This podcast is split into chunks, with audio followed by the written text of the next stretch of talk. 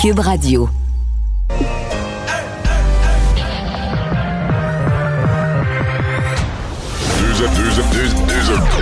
Deux animateurs cohérents, deux visions différentes. Une seule émission, pas comme les autres. Mario Dumont et Vincent Dessureau. Cube, Cube Radio. Bonjour tout le monde, bienvenue à l'émission. Bon début de semaine, euh, c'est lundi. On va passer ces deux prochaines heures ensemble. On va vous raconter un peu ce qui s'est passé dans l'actualité. Évidemment, euh, va être question euh, de quelques événements de la fin de semaine, dont euh, le choix par les conservateurs euh, d'un nouveau chef. C'est lundi, dorénavant, chaque lundi, c'est Alexandre qui sera là. Bonjour. Salut Mario. Oui, les conservateurs qui se sont choisis un nouveau chef, ça n'a pas été facile hier soir. là. Ils se sont choisis sur le tard. hein. C'était censé être annoncé dimanche. Puis disons que ça a été annoncé aujourd'hui. là, il y a eu des, des- des- des- Hier soir, il y avait eu des explications, mais des précisions aujourd'hui, que c'est vraiment la, la machine à ouvrir les enveloppes qui, dans plusieurs cas, a, déchiquetait les bulletins. a déchiqueté le bulletin en ouvrant l'enveloppe. Euh, littéralement, qui déchiquetait des bulletins, quelques milliers de bulletins, dit-on, sur les informations officielles. Ça a obligé le personnel euh, des conservateurs à réécrire à la main les choix des bulletins qui étaient détériorés, là, de réassembler. Puis d'ailleurs, je riais en- Et là, il fallait faire ça, évidemment. Chacun des cas aurait pu crier au scandale, à la, la manipulation des votes, etc. fallait que tout le monde se surveille Il fallait eux. avoir des représentants visuels là, de chacun des, des scrutateurs, ouais. Mais ces gens-là, évidemment, en distanciation. ça devait être le bordel, honnêtement. Là. Donc là, faut que tu recolles des centaines et des milliers de morceaux de papier, de feuilles 8,5 par 11 déchirées, en distanciation, avec des témoins qui regardent que c'est bien le bon collage, les bons morceaux, qu'on qu'on trafique rien. Et tout ça pendant que toutes les, les- les- pendant que plusieurs stations de nouvelles, radio, télé du pays avaient les yeux braqués là, sur le, le- le lutrin en attendant l'annonce des résultats. Peut-être pas tant de 6 heures. citoyens, par exemple. Il y avait des médias. Il y avait des médias. Est-ce qu'il y avait vraiment, là, euh, en anglais ou en français, des codes d'écoute de fou des gens? Ben, peut-être au début pour savoir le résultat, Ben oui. mais quand ça s'est mis à pas rentrer, à 9h30, 10h, d'après moi, euh, ils étaient peu nombreux. Moi-même, j'étais peu patient hier. hein. C'était censé être annoncé à 6 heures. Pour vous donner une idée, ça a été annoncé aux alentours de 1 heure ce matin. Ben, moi, je me suis couché à l'heure prévue. J'ai pas attendu les résultats. Non. Ben, c'est-à-dire que si on avait été sur le point, si on avait senti qu'on était à quelques secondes, quelques minutes des avoirs, je serais pas parti me coucher, mais là, il y avait aucun, aucun feeling que ça approchait. Je suis allé me coucher tranquillement. Disons Et bravo. je l'ai su ce matin. Mais disons à toutes- bravo à toutes les équipes médias qui devaient gagner du temps en attendant. C'est c'est long, longtemps, plusieurs heures comme ça à meubler, mais le résultat reste quand même sans équivoque avec 57% des voix. C'est Erin O'Toole. Ouais, euh, d'ailleurs, si t'avais triomphé. eu un 50,08% contre 49,92, là, là, tu pourrais avoir des cris concernant le dernier petit bulletin déchiré. Tu l'as-tu bien compté? Ouais. Mais là, l'écart est suffisamment grand que c'est fini. On Ça a quand même dû se rendre au troisième tour. Hein, quand même, Peter McKay, qui était considéré comme le favori, lui, a terminé deuxième. Euh, il menait après le premier tour. Pourtant, euh, Leslie Lewis, elle, qui a été éliminée au deuxième tour. Derek Sloan, lui, écarté dès le premier tour. Donc, ça a été déterminé là, ce matin, euh, ces résultats-là. On dit quand même, là, même si euh, on parle, là, tu le dis, on sait pas trop s'il y a beaucoup de citoyens qui étaient attentifs, ça reste quand même un, un nombre record de participation, selon le C'est la parti. seule, sur le plan organisationnel, parce qu'on parlera de M. O'Toole après, mais sur le plan organisationnel, dans tout le fiasco, c'est la seule chose, c'est la seule réponse valable des conservateurs de dire oui, mais tu sais, on a eu ce problème-là, on a eu un problème mécanique avec la machine, là, mais rappelons qu'il est survenu dans un contexte où on devait gérer un nombre record de votes, semble-t-il. Je n'ai pas vérifié, là, mais Oui. ça me semble dans l'histoire des partis politiques, c'est un nombre record de participation, Ben- de membres ayant voté pour le choix d'un chef. Ouais, puis peut-être peut-on dire merci à la pandémie, aussi euh, étrange que ça peut sembler, parce que pour respecter les règles sanitaires, là, les bulletins de vote étaient tous envoyés par courrier, ce qui explique là, les machines qui, doivent, qui devaient ouvrir le courrier. Il y a, sur les 269 000 membres du parti, il semblerait qu'il y en ait 174 849 qui auraient participé au scrutin, quand même. Euh, ce serait un nombre record, donc, pour une course au leadership, dit-on, en politique canadienne, toutes catégories confondues. Et donc, euh, nouvelle. O'Toole, qui est euh, tout de suite, là, en prenant le mandat, évidemment, il y avait vraiment plus personne qui écoutait parce qu'il était rendu presque 2 heures du matin, mais qui est allé vraiment d'un discours d'ouverture, c'est-à-dire complètement là, euh, en rupture avec ce qu'Andrew Scheer. Andrew Scheer a fait un discours euh, négatif, euh, un peu frustré. euh, bon, Ouais, ça- c'était vitriolique un peu le, Ouais. le discours de Alors que euh, Erin O'Toole était dans le positif, que vous soyez gay ou hétérosexuel, que vous soyez récemment arrivé au Canada, que vous priez le vendredi, le samedi, le dimanche, ou que vous priez jamais. Tout le monde est bienvenu au Parti conservateur. Ouais, c'est un discours plutôt unificateur. Là. Puis même, Ouais. j'ai même vu des, des critiques de gens beaucoup plus conservateurs sur les réseaux sociaux qui disaient qui est devenu le parti? Est-on vraiment encore le Parti conservateur? Qui s'offusquait un peu de, de, de voir une un autre main choix. comme ça tendue? Là. Les gens-là, ils ont un autre choix. Maxime Bernier. Le Parti populaire du Canada? Ben voilà. Ben, le voilà d'ailleurs, lui, qui a pas mâché ces mots, là, qui, accu- qui accusait encore les gens du Parti conservateur d'être moralement et intellectuellement corrompus là, de multiples fois euh, sur, les, euh, sur les réseaux sociaux, sur Twitter, entre autres. Mais euh, c'est vrai, ils ont peut-être un autre choix. Est-ce que, ça, est-ce que tu penses que ça pourrait pousser des Ben, gens... c'est pas euh, clair pour moi. J'ai- l'impression, après l'élection, j'avais compris que Maxime Bernier, en tout cas, pensais vraiment que Maxime Bernier allait pas revenir, pas se représenter, parce que son résultat avait été très décevant. Là, Tu sais, 1% du vote. Puis il a perdu le seul siège qui pouvait potentiellement gagner, le Et sien. en plus, les trois sièges qu'il y avait, bon, il y avait le sien en Beauce, mais il fallait qu'il, mon souvenir, c'est qu'il fallait qu'il dépose ou qu'il qu'il présente trois sièges où il y avait une chance réelle de gagner pour être admis au débat. C'était le nouveau critère, le débat des chefs, là, pour dire que même si t'as pas de député dans différents comtés, si t'as des chances de gagner quelque part, tu peux le démontrer avec des sondages à l'appui, ça. Et euh, les trois circonscriptions où il avait, il avait réussi à convaincre le consortium de l'inviter parce qu'il y avait des chances de gagner, il y a eu des chiffres ridicules. Là. Ouais, ouais, non, non. Qu'à mon avis, dans un prochain débat des chefs, là, ses chances d'être invité, c'est. Mais surtout qu'il y avait finalement été invité à un débat, là, mais après avoir euh, des- crié euh, Ouais. scandale pendant des, des Ben, semaines à mon et des avis, semaines. c'est fini. là. Il n'y a plus Ouais. aucune chance la prochaine fois. Enfin. Bah, voilà. Donc, Aaron O'Toole, euh, Voilà. euh, 47 ans, qui prend le mandat. Qu'est-ce que tu penses, toi, de, de, de. O'Toole? On l'avait reçu d'ailleurs euh, ce- Oui. ce printemps, si je ne Oui, m'abuse. oui, moi je l'ai reçu à Cube et à LCN. Euh, son français est correct, je pense que c'était le meilleur des quatre. T'avais deux candidats qui parlaient pas français. T'avais Peter McKay qui disait le parler, mais qui... qui Ça qui- grinçait des fois. Oui, mais qui ne parlait pas vraiment dans les fêtes. Là. Euh, il n'a pas donné d'entrevue ou très, très, très, très peu. Euh, c'est vraiment, il a fait le minimum.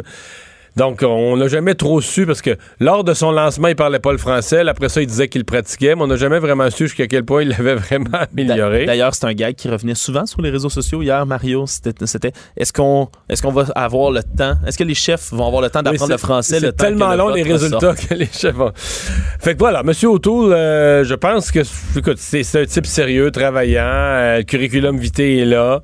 Euh, dans sa carrière militaire, euh, carrière en avocat, avocat en droit des affaires, donc carrière en affaires. Ancien ministre des, ministre des Anciens Il combattants. y a l'expérience qui politique. c'est vraiment de voir est-ce que on se comprend que c'est pas charismatique comme Justin Trudeau. Donc, il amène la politique ailleurs. Euh, ils vont sûrement le présenter justement comme l'espèce d'an... Tu sais, ils vont présenter les conservateurs aux antipodes de Justin Trudeau. Là. Fort probablement. Comme le gars, ils vont. euh, oui, c'est sûr que les campagnes des conservateurs ils vont nous dire regarde, Justin Trudeau est pas sérieux, gaspiller l'argent, tout ça. faut mettre quelqu'un de responsable, faut mettre quelqu'un de, de sérieux, etc. Mais on verra comment un, ça peu, va. un peu dans la continuité de Stephen Harper, si on veut, le qui était pas le est quand personnage brillant. Ouais. mais- Je- Je pense qu'il est un peu moins austère que Stephen Harper, un peu plus cool quand même. Stephen Harper était austère, pas à peu près. Peut-être, euh, est-ce qu'il est aussi brillant, ça, je suis pas sûr. Stephen Harper, c'était vraiment tout un Ah, stratège. Brillant dans le sens, je voulais dire, plus euh, éclaté, d'un style plus flamboyant. Ouais, ouais. Flamboyant, mais, mais Stephen Harper était vraiment. Il lisait beaucoup, c'était un intello, il réfléchissait beaucoup. euh, il, avait, il était très discipliné, de dire, mettons, on fait une telle stratégie, puis c'est par là qu'il faut que ça passe. Avec les, la stratégie était généralement bien pensée, mais il y avait une capacité de dire, OK, c'est par là qu'on s'en va. On... Ben, qu'est-ce qu'Aaron O'Toole aura ça? On va le savoir dans les jours à venir.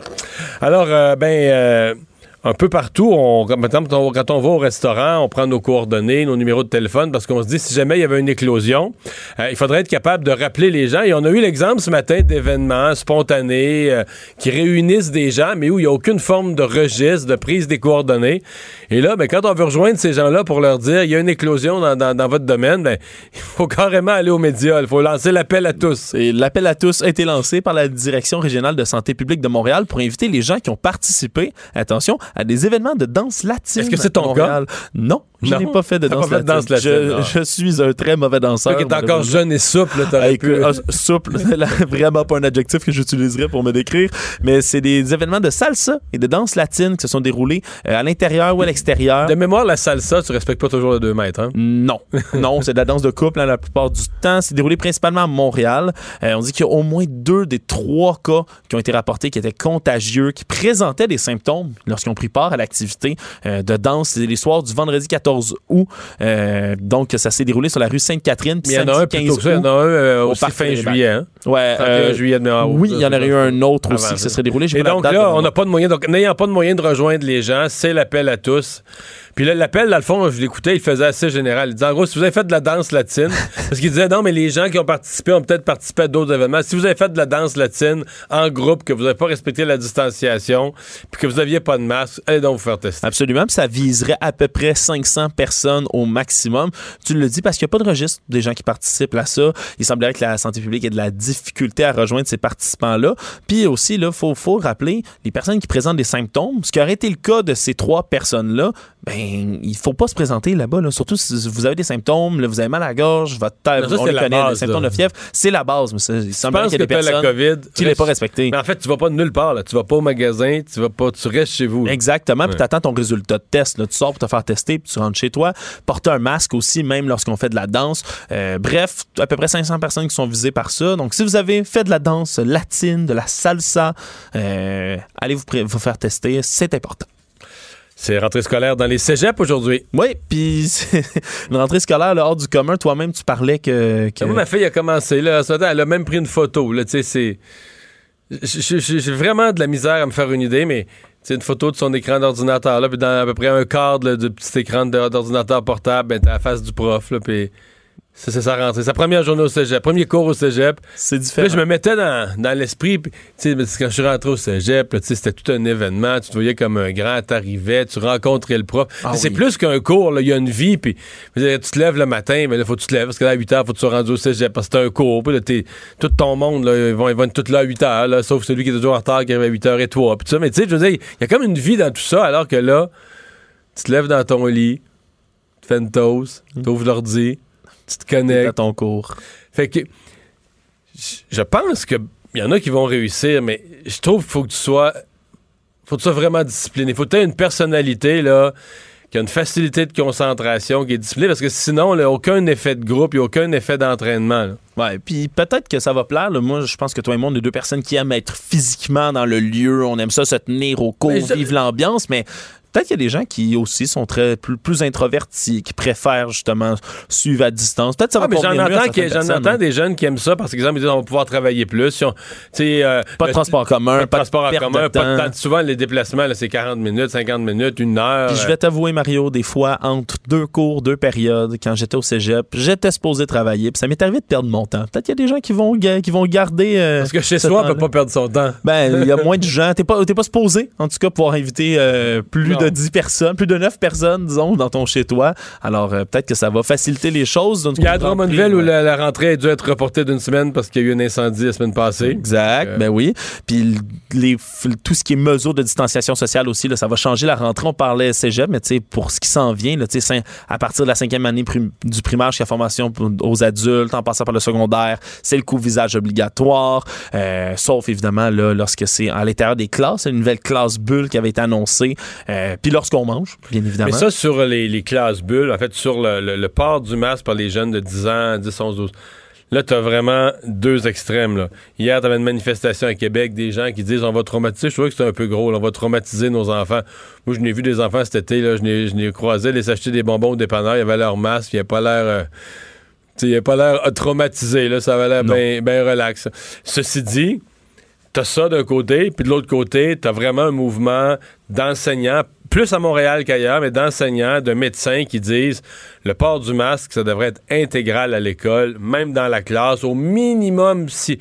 Quand tu es assis à ta place, tu pourrais l'enlever, mais au minimum, si tu te lèves pour aller poser une question au prof, dès que tu te lèves, un peu comme au restaurant, là, tu sais, dès que tu te lèves pour aller à la toilette, dès que tu te lèves, tu devrais remettre ton masque. Donc, le gouvernement est soumis à des pressions des deux extrêmes, là, de ceux qui veulent plus de mesures, plus sévères, puis de ceux qui disent... Plus de liberté, bien que je peux pas appliquer le mot liberté parce que je considère que c'est pas une réelle contrainte à la liberté, mais enfin. Non, définitivement pas. Puis d'ailleurs, c'est recommandé même aux enfants plus jeunes. je disais cinquième année du primaire et en montant, mais c'est aussi recommandé hein, par le gouvernement de, aux enfants plus jeunes de porter aussi un couvre-visage dans les mêmes circonstances, euh, ce qui s'avérait pas nécessairement traumatisant, tu le dis, mais reste à voir. Là, c'est plus on, plus la rentrée va avancer, plus il va y avoir de paliers de niveau scolaire qui vont se rendre en classe, plus on va avoir les résultats, l'analyse de, comment ça se passe. Je voyais les les propos de l'Alliance des professeurs de Montréal. il y a quelque chose à Montréal de pas d'ésotérique, mais est-ce que vous le savez? J'ai vraiment l'impression qu'à Montréal, puis peut-être même pas juste des, intervenants, mais des simples citoyens ou des parents, il y a des gens qui ont oublié que il y a juste à Montréal qu'il n'y avait pas d'école les cinq ou six dernières semaines de l'année passée. Mm-hmm. Pendant un mois et demi, là, à Amqui, à Val d'Or, à Gatineau, à Saguenay, les gens sont allés à l'école. Les gens sont allés à l'école, puis il, observé des mesures qui étaient différentes, même comme prévu. Ça s'est passé exactement comme prévu. Il y a eu des éclosions. Il y en a eu une en Mauricie, il y en a eu une petite en Gaspésie, des petites éclosions. Rien pour, tu sais, ils ont pris les mesures. Dès qu'il y avait une éclosion, ils prenaient les mesures, mais rien pour tout virer à l'envers. Partout, ça a comme bien été. Là. Il y a eu des adaptations au début, mais je veux dire, je comprends difficilement qu'à Montréal, comme si on savait pas ça. Non, écoute, l'expérience de l'école, elle s'est vécue. Puis là, ben, euh, à mon avis, elle est beaucoup mieux préparée cette fois-ci. Le, ministère a refait son cahier de comment se procéder. Les écoles ont reçu des nouvelles directives. Donc, techniquement, ça devrait aller. Puis, sur certaines affaires, je pense qu'on est un peu plus qu'au début. C'était sévère. Les jeunes avaient quasiment des cases dans le cours où aller se placer. Je pense qu'on a assoupli sur des affaires qui étaient exagérées. Déjà, le concept de classe bulle qui est bien différent d'avant les espèces de petites bulles Hmm. dans les classes. Moi, c'est drôle. Je pense que ça va bien se passer. Le bien se passer étant pas parfait parce que c'est impossible qu'il n'y ait pas d'éclosion. Non. Une maladie contagieuse circule dans la société. À un moment donné, elle va popper dans une école. C'est inévitable. Mais on peut pas laisser tous les jeunes du Québec à la maison, ne pas aller à l'école, euh, pas reprendre. Puis même, et ça, même si c'est pas idéal. Puis des fois, c'est seulement une question de voir ton prof en petite fenêtre euh, en haut de ton écran le matin après ta toast, comme tu l'as dit. C'est pas idéal, mais c'est le mieux qu'on peut faire. C'est le mieux qu'on peut faire. Euh, Monsieur Trump, ben, c'était officiellement candidat à son tour, investi par euh, les délégués de son parti pour porter les couleurs des républicains. Ben oui, investi aujourd'hui aujourd'hui, euh, près de 300 délégués de son parti qui représentent les 50 États américains. Ont évidemment désigné Donald Trump comme leur candidat. Malgré tout, euh, M. Trump avait des, des réserves aujourd'hui. Hein. Il a fusillé, entre autres, euh, CNN et MSNBC qui n'ont pas retransmis en direct le vote État par État qui est un choix, on peut comprendre, parce que c'est pas nécessairement palpitant. Tout le monde vote la même tout, le monde, tout le monde vote Trump, il n'y a, pas d'adversaire. Il n'y a pas d'adversaire. Alors, euh, euh, évidemment, il les a désignés de fake news, comme à son habitude aujourd'hui. Euh, mais là, soucieux vraiment de marquer son contraste avec Joe Biden, M. Trump, qui était en direct à Charlotte, en Caroline du Nord, parce que M. Biden, lui, sort peu de chez lui. Alors, M. Trump voulait absolument le marquer que lui sortait, il venait se présenter en personne. la convention républicaine, donc, qui commence aujourd'hui, mais qui va s'étirer là, pour le reste de la la semaine. Puis ça va être très euh, à thématique famille Trump. Hein? Beaucoup. Oui, euh, tous les enfants majeurs. En fait, il y a juste euh, Barron qui est mineur qui ne parlera pas. Exactement. C'est Donald Jr., Eric, Tiffany et Ivanka. Tiffany, je pense pas, moi, genre, ben, je pense pas l'avoir jamais entendu. C'est celle, de, l'autre femme, je pense? Il faudrait, faudrait je retourne. spécialiste de sa famille, c'est qu'elle, on l'a jamais entendu. Là. Tous les autres, on les a vus passer un moment ou un autre. Ben, parce Évidemment, Ivanka très beaucoup. impliqués, ouais. Ouais, c'est ça. Mais dans le cas de Tiffany, c'est vraiment, vraiment une des premières fois qu'elle va prendre la parole. Ça risque d'être une surprise, oui. Euh, Mélania, évidemment, sa femme qui va parler euh, aussi. Puis, Ce euh, serait, selon ce qu'on comprend, sa seule quasiment participation à la campagne. Elle a préparé les esprits, attendez-le pas, attendez-le pas, main dans la main dans tous les... Elle le prend jamais main dans la main, elle refuse toujours la main. Il y a qui circulent là-dessus, d'ailleurs. Elle refuse la main, mais ça serait son ce serait sa contribution à la réélection de monsieur. Voilà. Alors, un discours, ça, c'est demain, je pense, le celui de Mélania. Oui, attendu quand même. Ben on va voir ce ah qu'il va, ce va appeler euh, là-dessus. Puis il y a plusieurs thèmes. D'ailleurs, un des plus gros problèmes en ce moment qui est dénoté pour M. Trump, c'est que malgré toutes ses déclarations incendiaires, tout ce qu'il dit, ben à chaque fois qu'on lui pose des questions, d'ailleurs hier soir sur Fox News, encore une fois, on lui pose des questions sur son programme pour les quatre prochaines années s'il est réélu, il répond jamais vraiment. tu sais que le Parti républicain, pour la première fois de son histoire, a renoncé à faire. Parce que d'habitude, le parti construisait un programme, puis élisait un candidat présidentiel comme pour aller. Euh, puis tu sais qu'il fera. Le candidat, s'il devient président, il fera jamais 100 ce qu'il y a dans le programme, mais ça lui donne quand même une feuille de route. C'est hein. les lignes directrices du parti. Non, il n'y en a pas le seul programme, c'est c'est que fait, le seul programme du Parti républicain, c'est le fait que M. Trump fait un bon travail. Il faut qu'il continue. Exactement. Il renforcerait ce qu'il a déjà fait et il va faire de nouvelles choses. On sait pas quoi, une mais complète. Pour les gens aux États-Unis qui sont des républicains sérieux, là, qui, qui croient aux valeurs du Parti républicain, plus à droite économique, etc., c'est une, ça doit être une désolation. Mais ceux qui sont dans le Lincoln Project, c'est un peu ça. Ils attaquent ben Trump, ils veulent une reprise de contrôle du Parti républicain par des gens sensés. Mais ça doit être épouvantable parce que le, parti a même abdiqué C'est un parti politique qui, abdique de faire un programme en disant, bon, ben, notre, c'est comme la Corée du Nord. Le leader suprême est bon, qu'il continue. Qu'il continue. Voilà, le résumé du programme. C'est vraiment euh, c'est un contraste complètement fou avec, là, il y a un peu plus de quatre ans, alors que l'establishment, au départ euh, du Parti républicain, voulait pas de Trump, mais ils ont, tout, tout mis dehors. Ils ont You're fired, comme il dirait si bien.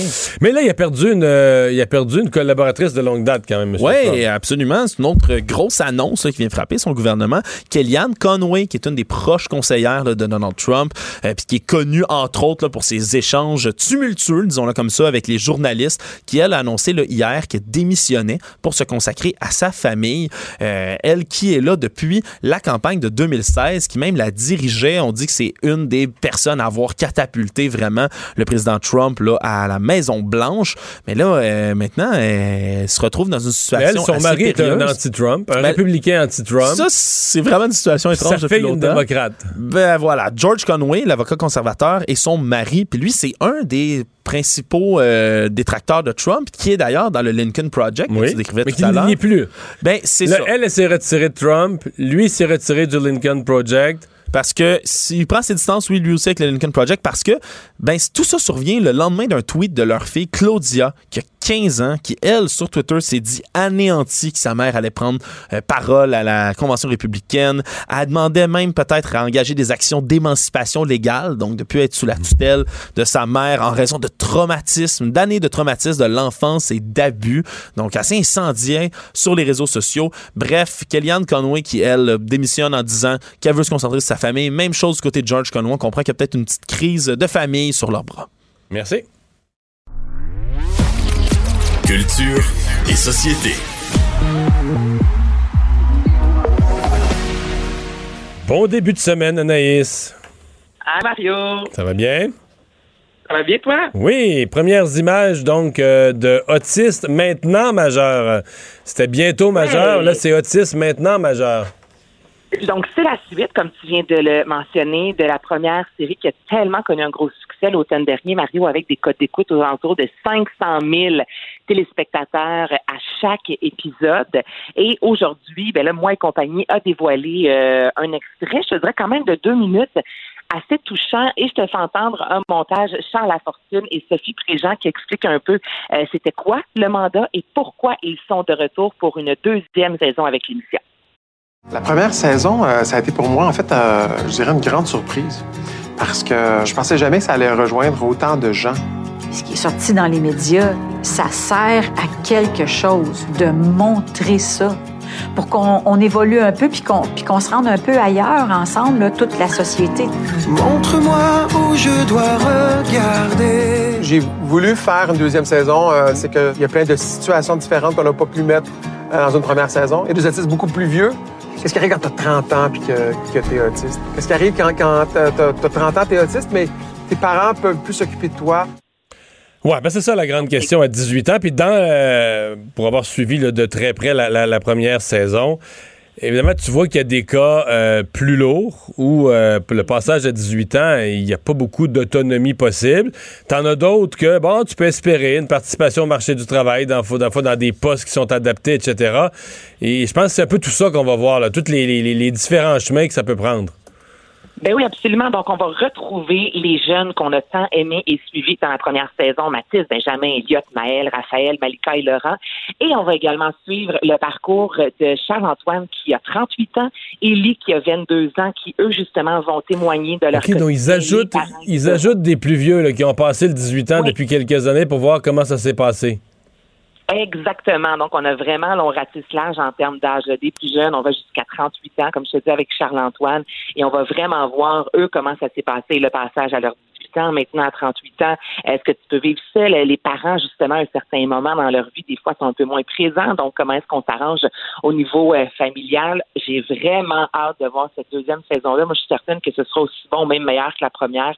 Et ça va commencer le 23 septembre à 19h30 sur Moi et compagnie. Bon, on a, euh, on a bien hâte de, de voir ça. Euh, les mouchoirs, ça c'est le genre d'émission qui nous fait toujours un peu pleurer. Ouais, mais c'est très bon, là, je veux dire, c'est, c'est tout à fait vrai ce que disait Charles Lafortune là, dans l'extrait. Euh, non, c'est Sophie qui disait dans l'extrait. Euh, de faire avancer toute la société. Parce qu'évidemment, on vit pas tous ça. Tu as des gens qui vivent cette réalité-là, des parents au quotidien, mais le reste de la société, euh, pas toujours conscient. Même, je pense même des gens euh, qui peuvent des fois se montrer ennuyés, ils se font servir à la caisse, puis la personne est un peu plus lente, ont montrer de l'impatience, puis il y a comme une ouverture, juste une conscience qui fait que tu réagiras plus de la même façon. Ça, c'est très bien. Je pensais plus qu'il faisait d'album, lui, Francis Cabrel?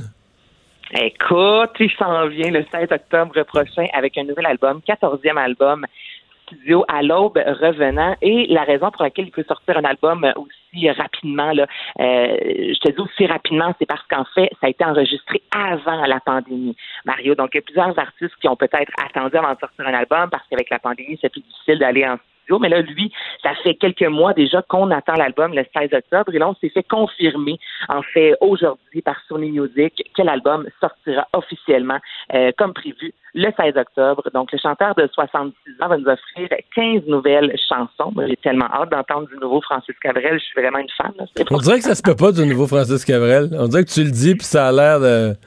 Ça a l'air d'une impossibilité linguistique. Mais non, mais en même temps, Écoute, on a eu Mario quand même in extremis, qui est sorti en 2015, qui a connu un succès correct. Ouais. c'est 2015, ça, je voyais ça plus loin que ça. J'avais l'impression que ça faisait quasiment 10 ans qu'il n'avait pas sorti. Euh. Non, quand même. Écoute, c'est 2015. Mais tu sais, comme je te dis, c'est un album euh, qui a peut-être un peu moins fonctionné. Il y avait un son un peu différent du Francis Cabrel qu'on connaît là, vraiment. Euh, les, chansons Petite Marie euh, de ce monde qui ont vraiment bercé, je te dirais, l'histoire de tout le Québec. Mm. C'est tellement bon. Et pour ceux qui aiment Francis Cabrel, je ne sais pas si tu l'as vu durant la pandémie, mais lui, là, presque à tous les soirs, il était sur Facebook aux deux soirs pour interpréter une chanson. Donc, au total, il y a 56 vidéos de Francis Cabrel présentement sur Facebook. Comme là, je vais te faire entendre le reste c'était lui dans son studio avec plein de guitares qui chantait. C'était bon. Rien qui mérite qu'on en parle, non, rien d'inquiétant. Un miroir pour que tu te fardes, oh je t'aime pourtant. Plus personne ne nous regarde donc, à défaut de l'avoir vu au Québec, parce que cet été, lui, il devait justement faire plusieurs spectacles chez nous, mais évidemment, ça a été annulé. On peut en attendant le suivre sur les médias sociaux. Une exposition de Christian Dior? Christian Dior qui va débarquer officiellement au Musée McCord à la fin du mois de septembre. Et là, on va nous proposer euh, parce que Christian Dior, ce qui est fou, Mario, c'est que c'est 11 ans d'activité. Tu sais, le, le gars, l'homme en soi, a été euh, notamment, euh, il a déjà dessiné pour le, Figaro illustré. Je veux dire, il a fait plein de choses dans sa vie. Mais quand on parle vraiment de Christian Dior, de la haute couture, c'est de 1947 à 1957 et en 10 Ah oui, c'est 11 ans, c'est pas plus que ça. Non, pas plus que ça. Et en 11 ans, il a été, on a pu justement acheter notamment ses créations dans une quinzaine de pays. Il y avait 2000 employés qui travaillaient pour lui. Ça a été le premier euh, couturier français à faire la une du Time. Tu sais, Christian Dior, dans un court laps de temps, c'est incroyable tout ce qu'il a fait. Et avant son arrivée dans la haute couture, on dit qu'en général, c'était 3 mètres de tissu, exemple, pour faire une robe de femme. Quand lui est arrivé, c'était 20 mètres de tissu. Donc, il a vraiment révolutionné l'histoire euh, de la mode après la guerre et c'est vraiment ça, le fameux New Look. Ça, c'est les robes avec un corset, donc très cintré au niveau de la taille et de la poitrine. Et là, ensuite, là, c'est des mètres de tissu, là, un peu comme des poupées Muffin, là, vraiment euh, très ample au niveau des hanches. Alors, c'est vraiment ce qu'on va découvrir dans l'exposition. Il va y avoir des robes de bal, des robes de soirée, des tenues de ville. Donc, on nous promet au minimum une douzaine de robes. Et évidemment, on va vraiment nous raconter l'histoire de cet homme-là qui est décédé, comme je te dis, en 1957 d'une crise cardiaque en Italie et comment il a réussi à révolutionner le monde de la mode dans un si court laps de temps. Quand on commence à lire sur ce créateur-là, le Mario, c'est incroyable de voir comment la volonté et le talent peuvent nous mener loin dans la vie.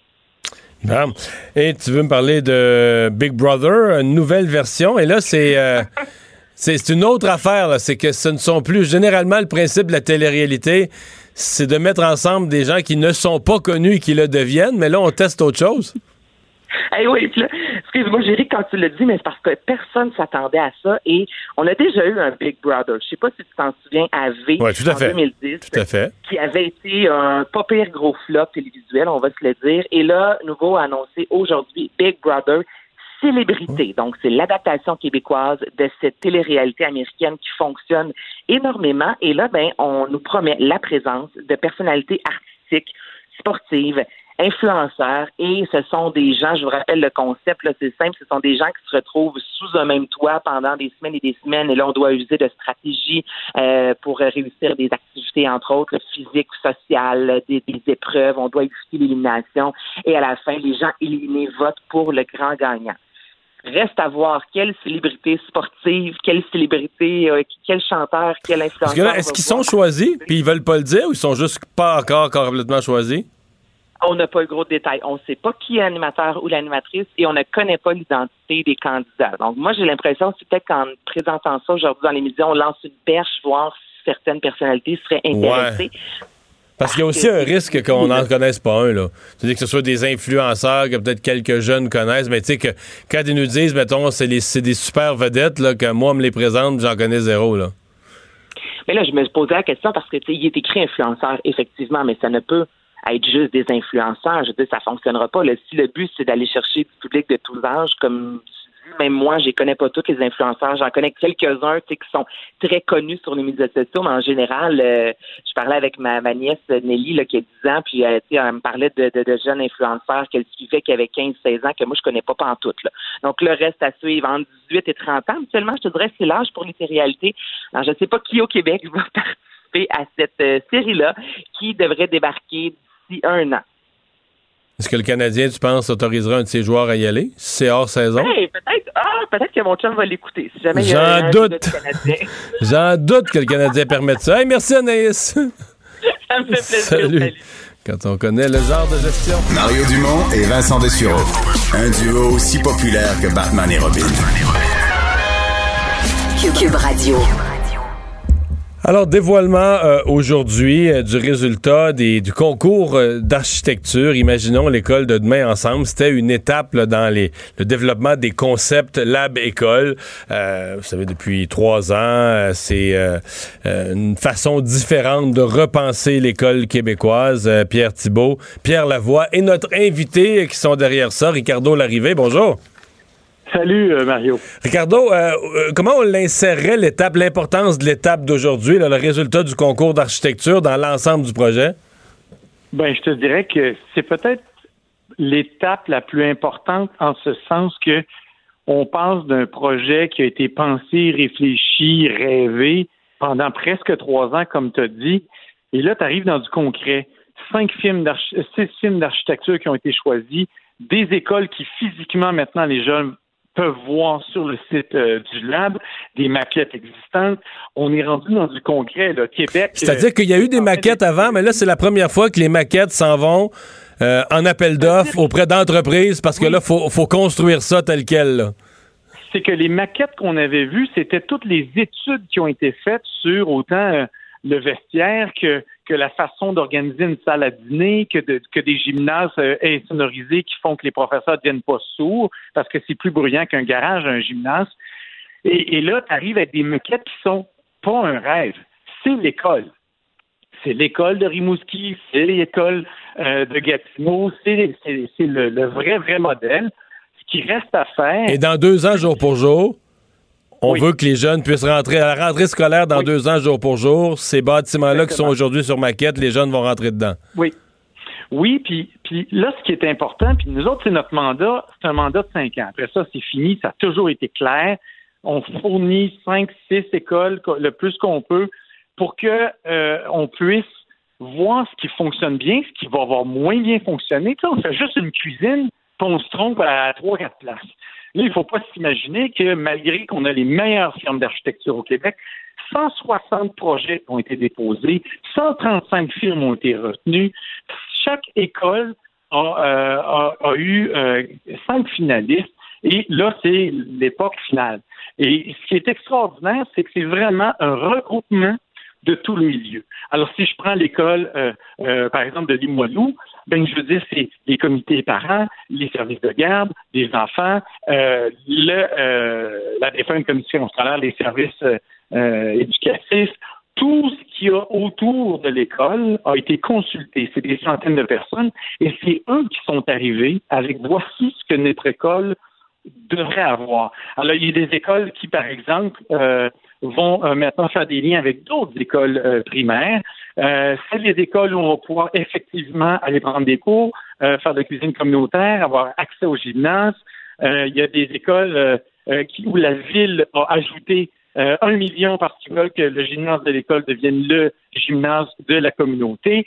Desjardins a donné de l'argent à un autre. Il y a il y a la communauté qui s'est pris en main et c'est extrêmement valorisant de voir ça parce qu'à la base, c'est ce qu'on essayait de dire puis qu'on voulait prouver puis maintenant ça marche, c'est de dire nous ne sommes que trois dynamos qui vont essayer de mettre ensemble des gens de talent qui connaissent exactement ce que le milieu hmm. d'éducation a besoin. Ça va être diffusé, décidé et fait par les, gens du milieu. Ça, c'est fantastique. Là, ce qui reste à faire maintenant qu'on a les modèles qui sont là, mais au Québec, là, c'est commencé, c'est de se dire qu'est-ce qu'on veut comme programme euh, alimentaire. Qu'est-ce qu'on veut comme saine habitude, aliment, euh, saine habitude de vie au niveau euh, sportif? Donc, les villes sont à réfléchir, dire, OK, il faut que les pistes cyclables, les trottoirs, tout ce qu'on fait qui mène à ces écoles-là soit hmm. sécuritaire.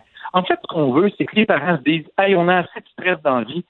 On voudrait juste savoir que nos enfants, quand ils partent le matin, ils vont être heureux, ils sont en sécurité, ils ont le goût d'apprendre. Ça, c'est la base. Puis que les profs, puis tout le personnel euh, feront pas des burn-out, euh, puis ils vont pas faire des dépressions parce qu'ils travaillent dans un cadre hmm. invivable. Les, gens qui vont voir, euh, peut-être qu'il y en a qui vont y aller là tout de suite après notre, notre entretien, euh, voir le, le, le, le, modèle des lab écoles, les six écoles, j'en ai vu, c'est vraiment magnifique.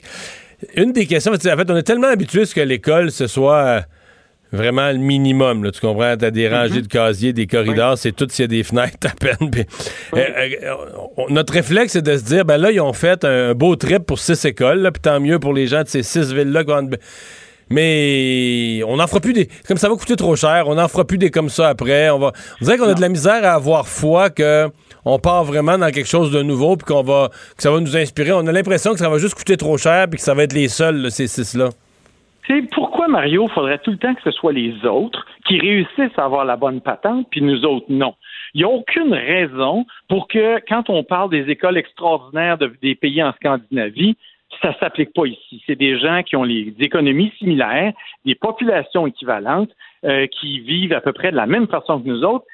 Il fallait juste qu'il y ait une population qui se prenne en main, qui dise Hey, it's enough, c'est ça qu'on veut. C'est ce qui est arrivé au Québec. C'est ce qu'aux dernières élections, euh, les politiciens se sont fait. La CAQ continue ça. Puis on s'entend, là. Nous, là, c'est six laboratoires. Le gouvernement, il y a des écoles qui tombent en ruine en ce moment.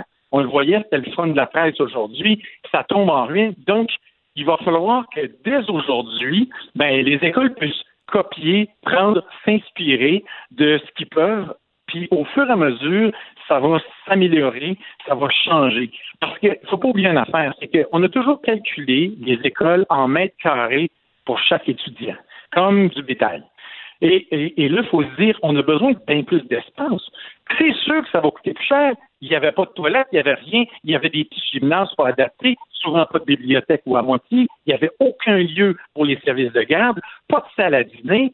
Mais si on se dit que nos enfants méritent de manger ailleurs que sur leur genou, ben ça nous en prend une, ça va dire, puis un coût. Comment est-ce qu'on a dépensé là, dans le COVID? Je pense qu'on mérite ces milliards-là pour investir sur la prochaine génération, parce qu'avec tout ce qu'on vit là, si on n'investit pas sur ces garçons et ces filles-là dans un système scolaire public fort, ça va être un grand désastre. Et, et je pense que la seule solution, c'est ça. Parce que dans 20 ans, 30 ans, ça va être quoi? 70% du produit intérieur qui va s'en aller sur la santé? Ça peut pas aller sur la santé, il faut que ça aille sur l'éducation. Puis pour diminuer la pression de la santé, c'est encore une fois l'éducation. Peu importe ce qu'on va faire, ça prend des profs qui travaillent dans la dignité, dans des locaux qui sont aussi dignes euh, d'enseigner et d'apprendre.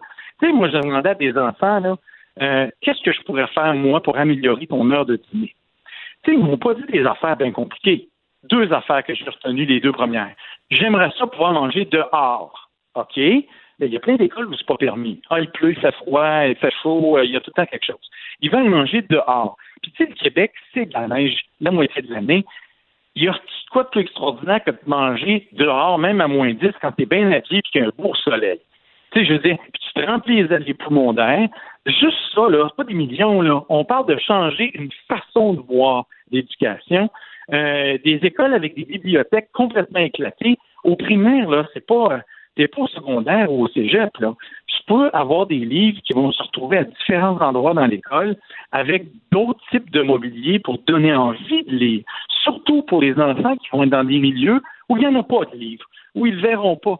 Donc, plus le milieu est défavorisé, plus l'école devrait être plus il devrait y avoir. Ouais, mais ça, c'est le contraire de ce qu'on a vécu au Québec. Présentement, plus le milieu est défavorisé, plus l'école est dégueu. Dans bien des cas, c'est triste, mais c'est ça, là.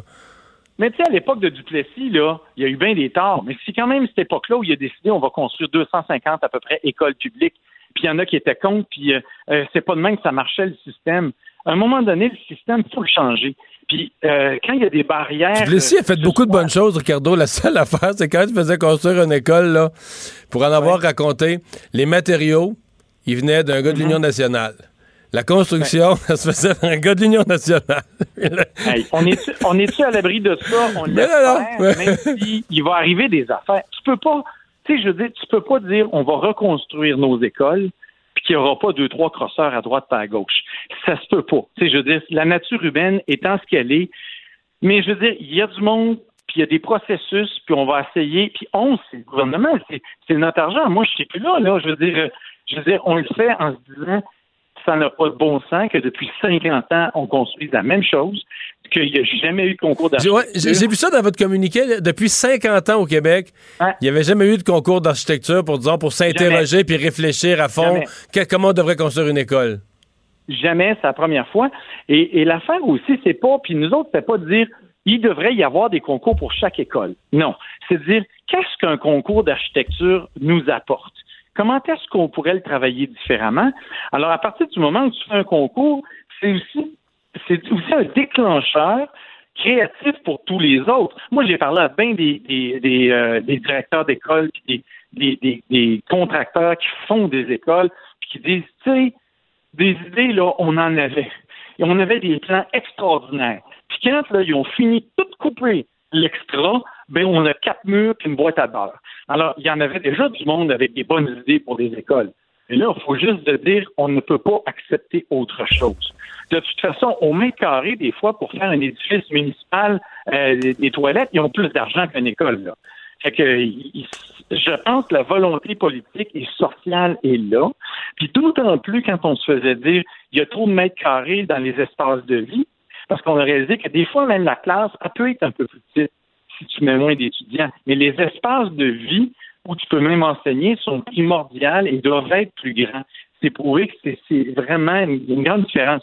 Mais, je veux dire, ces espaces de vie-là, depuis que la COVID est là, on dit, ben, c'est clair qu'on a besoin de plus. On a fait des bureaux de travail trop petits, des écoles trop petites, et le gros problème, c'est qu'on construit des écoles pour la journée où on fait l'évaluation. D'accord, aujourd'hui, à Repentigny, on va dire dans telle école, on a besoin de tant de classes. Mais on peut-tu faire un plan pour dans 10 ans? Parce que s'il nous manque 20 classes, l'école, trois ans après, quand elle est finie, il y a déjà euh, Une pénurie de place. Il y a déjà. Fait que la planification, elle doit être faite à long terme. Et la réflexion, s'arrêter. Et le pire, pire scénario, ce serait de dire on a compris, on va toutes les faire pareil. Ce serait une aberration culturelle. Parce que, par exemple, je prends mon école de Gatineau. On a une partie francophone, on a des, écoles, des élèves anglophones et de Première Nation. Le plan, là, quasiment holistique, la vision d'éducation qu'ils ont pour ces enfants-là, ça n'existe pas, je crois, au Québec. Comment ils veulent le faire, puis intégrer tout ça. Je crois que quand cette école-là va être là, il y a beaucoup d'écoles francophones ou anglophones qui vont dire hey, moi, j'aimerais ça avoir cette espèce de façon d'aborder la vie-là qu'eux ont. Euh, puis ça va aussi stimuler les autres parce que les récalcitrants qui se disent on n'en a pas besoin, ça coûte trop cher, pourquoi qu'on pense encore à ça? C'est des rêves. Ben, à un moment donné, ils n'ont pas le choix de rentrer dans une espèce de vague quand ils voient que les autres villes sont heureuses avec leur école, que socialement, ça fait une différence. C'est aussi un lien pour faire de l'intergénérationnel. Quand on dit on veut faire du, du jardinage urbain, là, ah, écoute, c'est pas les fermes qu'on veut école, là. On veut juste que les enfants comprennent un peu d'où vient leur nourriture. Puis ça, c'est vraiment merveilleux de faire ça avec souvent des, grands-parents, des gens qui, ont, sont des, adultes qui ont à peu près fini leur carrière, qui ont plus de temps. et les potagers peuvent devenir des potagers communautaires qui sont partagés avec l'école. Il y a déjà euh, des, services scolaires qui le font et qui le font très bien. Et euh, ça diminue la, le vandalisme des écoles l'été. Les enfants continuent à y aller. C'est comme un pacte social où tu veux récolter avec ces gens-là qui t'ont transféré leurs connaissances pendant l'année. Euh, de voir ton père aller prendre un cours à la même école que toi ou euh, faire de la cuisine communautaire avec ta mère puis d'autres amis, c'est aussi un lieu de fierté où tu dis Hey, écoute, mes parents capotent sur l'école. Moi, j'aime ça y aller. Euh, puis le moment le plus agréable, souvent pour des enfants, les élèves, ça reste la récréation, puis jouer. Il y a trois moments dans la journée où il faut que ce soit important. L'arrivée avec le service de garde, souvent le petit déjeuner peut être pris à ce moment-là les deux pauses de collation, puis le midi, et maintenant même le service de garde jusqu'à 6 heures le soir. On a des cours d'école qui sont de la merde. Euh, puis souvent, ça ne rentre pas dans les budgets scolaires. Euh, il n'y a même pas une fontaine pour boire une gorgée d'eau dehors souvent. Ça prend de l'eau aussi si on veut planter deux, trois plants de tomates. Les profs qui le font sont des saints et réussissent, des fois, je n'y vais à Montréal, à aller quêter de l'eau à un commerçant qui prête son boyau pour pouvoir faire, tu sais, je veux c'est pas la, créativité qui manque, là. Mais, je veux dire, il y, a, quelque chose là, puis on est rendu là. Fait aujourd'hui, tu as vu que ça t'a pas pris grand-chose pour me craquer, parce que je suis vraiment fébrile de voir ça, puis la fierté des architectes du Québec, petite ou grande firme. C'est pas parce que tu as fait trois écoles, c'est toi qui vas toutes les faire, ou que tu n'en as jamais fait, tu pourras pas en faire une. Il faut mettre au service des Québécois le génie architecturale de ces jeunes-là, puis de ces plus vieux-là. Puis si un jeune n'a pas assez d'expérience pour faire tout le projet, bien, jumelons-le à des architectes d'expérience, mais allons au, plus loin de nos capacités. C'est la seule ben, façon. On va, on va, regarder comment tout ça va évoluer, mais on a bien hâte. En tout cas, c'est drôlement stimulant, disons, de, de voir ça. J'imagine les jeunes qui vont rentrer cette première rentrée en l'automne 2022. Il y en a qui vont être drôlement fiers. merci beaucoup, Ricardo. Je te remercie beaucoup. Puis je te rappellerai pour te parler de comment va s'articuler le programme alimentaire, parce qu'on part pas, on n'invente rien, on va partir de ce que se fait déjà dans le réseau social de ce, communauté-là, de ce, quartier-là. On part toujours de l'existant. On leur a posé la question qu'est-ce que vous faites? Qu'est-ce que vous rêvez de faire? Qu'est-ce qui vous manque pour faire ce que vous voulez? Puis donc, ça va être vraiment là intégré dans ce qui se fait déjà. On se garde ça pour une prochaine fois. Au revoir. Merci. On s'arrête les sports dans un instant. Mario Dumont et Vincent Dessureau. Joignez-vous à la discussion. Appelez ou textez le 187 Cube Radio 1877 827 2346. Jean-François Barry est là pour parler sport. Salut Jean-François. Salut Mario. Salut Vincent. Bon début de semaine. Alors, euh, Vincent n'est pas là le lundi.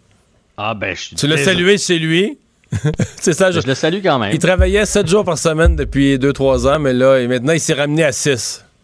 Il est une pré-retraite pour lui. Paresseux, hein? Hein.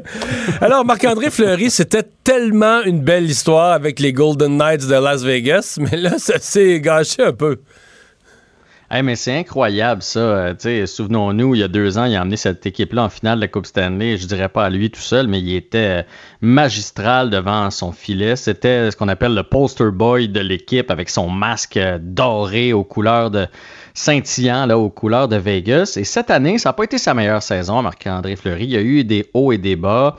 Entre autres parce que, bon, dans sa vie, euh, son père est décédé, puis ça l'a beaucoup affecté.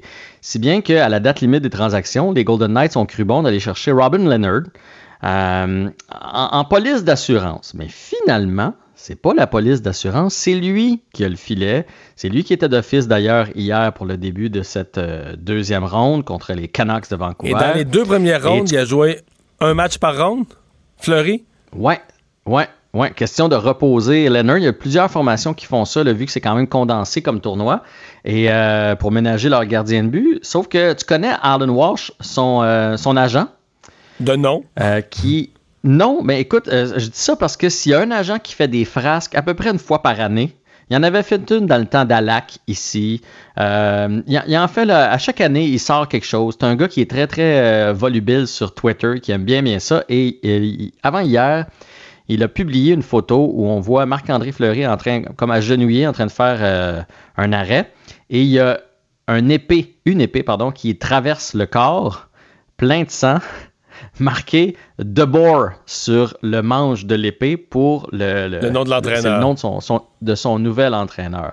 Alors évidemment, écoute, ça a fait le tour de la Ligue nationale, si bien qu'hier, Marc-André Fleury a dû s'excuser. Il a, il a- eu euh, tenu un point de presse pour dire que bon, son agent il était avec lui depuis 15 ans, puis il veut le protéger, il trouve ça plate ce qui arrive, mais que pour lui, le plus important, c'est la victoire. Et- bref, c'est une belle distraction d'équipe.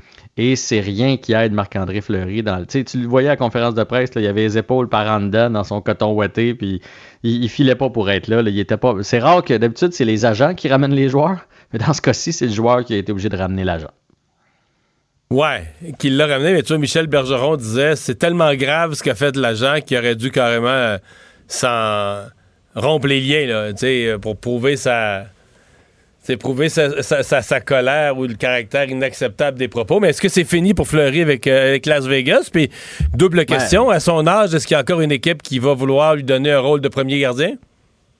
Ouais, puis au salaire qu'il commande. euh, euh, moi, je pense pas que c'est fini. Puis je serais, tu sais, dans les séries, c'est long, hein. Puis une contre-performance de Leonard ou euh, des fois une petite blessure, quelque chose. Puis hop, on voit Fleury dans le filet. Souviens-toi des deux coupes Stanley avec les Pingouins. C'est Fleury qui avait commencé devant le filet et c'est Matt Murray qui avait fini euh, les séries finalement. Puis c'est lui qui avait soulevé la, la coupe Stanley. Fait qu'il faut pas.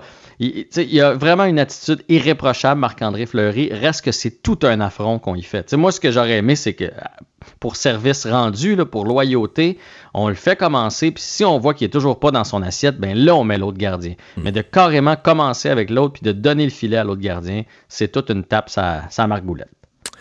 Le directeur gérant de, de Columbus qui, euh, quoi, passe un petit message à Marc Bergevin? Ouais, ça, écoute, ça n'a pas fait les manchettes, mais je trouvais ça rigolo. Euh, tu te souviens, l'année passée, Marc Bergevin a fait une, euh, une offre euh, hostile qu'on appelle à Sébastien. Oui. Ça avait été la grosse nouvelle de l'été. Tu te souviens de ça? Juste à la Avec veille les du Hurricanes 1er de la juillet, Caroline. quelque chose comme ça, là. Ouais, ça c'est quelque chose qui se fait très rarement entre DG parce que c'est comme un, aller voler les beaux prospects des autres équipes. Puis il y a comme une, espèce, de loi non écrite. Mais bon, euh, Marc Bergevin a décidé de le faire. C'est légal, c'est dans le livre des règlements. Alors tu peux, euh, tu peux faire ça. Et là, ben, l'équipe doit absolument égaliser le contrat. Euh, ce que les Hurricanes ont fait pour garder Sébastien Ao. Et donc, on dirait qu'il s'est fait une mauvaise réputation parce qu'il y a un dénommé Pierre-Luc Dubois, qui est un Québécois qui est tout feu tout flamme avec les Blue Jackets de Columbus, qui est un jeune qui va être justement dans la même situation que Sébastien Nao. Et le directeur général des Blue Jackets a déjà averti, il a dit, je vais juste dire à Marc Bergevin que peu importe l'offre qu'il va faire, on va l'égaliser. Je sais qu'il l'aime beaucoup, mais il n'y a aucune chance qu'on le laisse partir. Fait que, comme quoi, Marc Bergevin a une drôle de réputation à travers la Ligue Mais nationale. là, si Marc Bergevin veut remplir les poches de Dubois, rien qu'à y faire une offre euh, mirobolante. Mais, mais c'est en plein ce que le clan Dubois espère. S'il pouvait avoir surenchère, euh, puis que les Blue Jackets euh, égalisent par la suite, ce serait fantastique pour le clan Dubois. Mais je pense pas que. Avec les séries qu'il a connues, je, je suis assez d'accord que les Blue Jackets ne sont jamais allés. se- C'est un joueur qui est bon tout le temps, qui travaille tous les soirs, puis qui est encore meilleur en série. Euh, Ouais, gros physique, à part de ça. Il est un- Puis, euh, j'ai pas, j'ai pas sa fiche en avant, en avant des yeux, mais je pense qu'il a 23, 24 ans, là. Fait qu'il reste beaucoup de bon hockey en avant de lui. Mais je pense pas que Marc Bergevin va, se- va s'essayer une deuxième fois, mais c'était juste drôle que dans son point de presse de fin d'année, il, il précise euh, un petit message à Marc Bergevin. Il n'y a aucune chance que tu mettes la main dessus.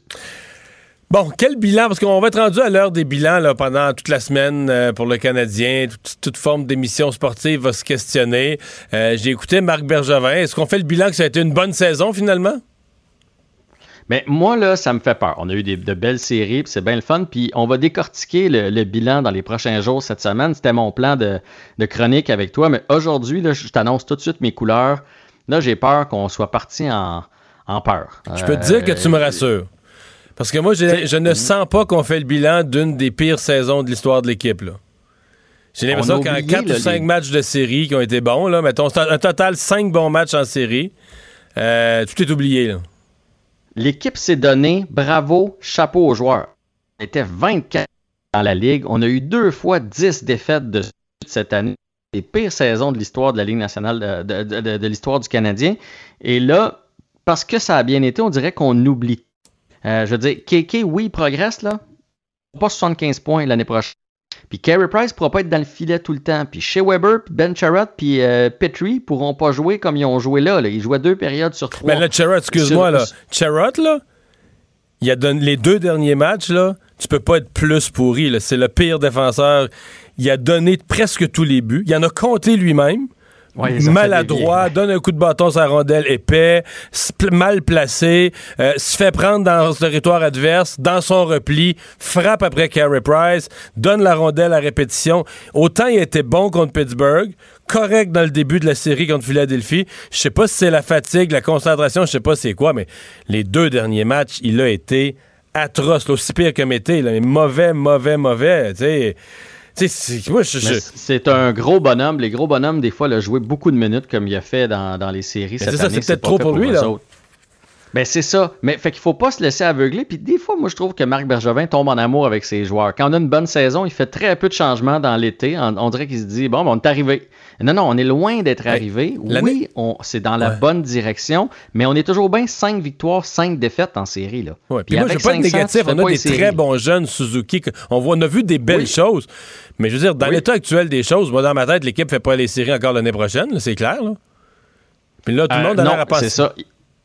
Il- manque encore des, des pièces Ben oui, du puzzle, je suis ben oui, d'accord ben avec oui. toi. Tu sais, euh, Ouellette, je suis bien content, puis tant mieux s'il se trouve une chaise avec l'équipe, là, mais reste qu'il a passé l'année dans la Ligue américaine, puis là, il y a eu des bonnes séries. Au dernier match, notre dernier trio, c'était trois gars qui ont passé l'année dans la Ligue américaine aussi, fait que on manque de profondeur, puis une Hmm. série, c'est pas un sprint, euh, une saison, c'est pas un sprint, c'est un marathon. Puis il faut se Euh, préparer pour un marathon. Fait qu'il y a du travail à faire. Puis je trouve qu'on s'emballe. Je trouve, je, je lis les, co- même les commentateurs experts qui font comme bon, on a vu des belles choses. Le Canadien, c'est- l'année prochaine, on va être dans une série. Wow, wow, wow. Il reste, il reste beaucoup de travail à faire. L'année précédente, l'année passée, là, on avait fini aussi sur une note positive qui avait amélioré le bilan. Parce qu'au dernier match, je me trompe pas, c'était une victoire contre Toronto. Oui, c'était Toronto l'adversaire. Ouais. Il y a un gars qui avait compté. 4 buts. 3 plus 1. Paling avait compté 4 buts. Paling. Puis là, on s'est dit, là, on l'a. Ryan Paling, là, Ouais. il est même plus dans l'équipe, là.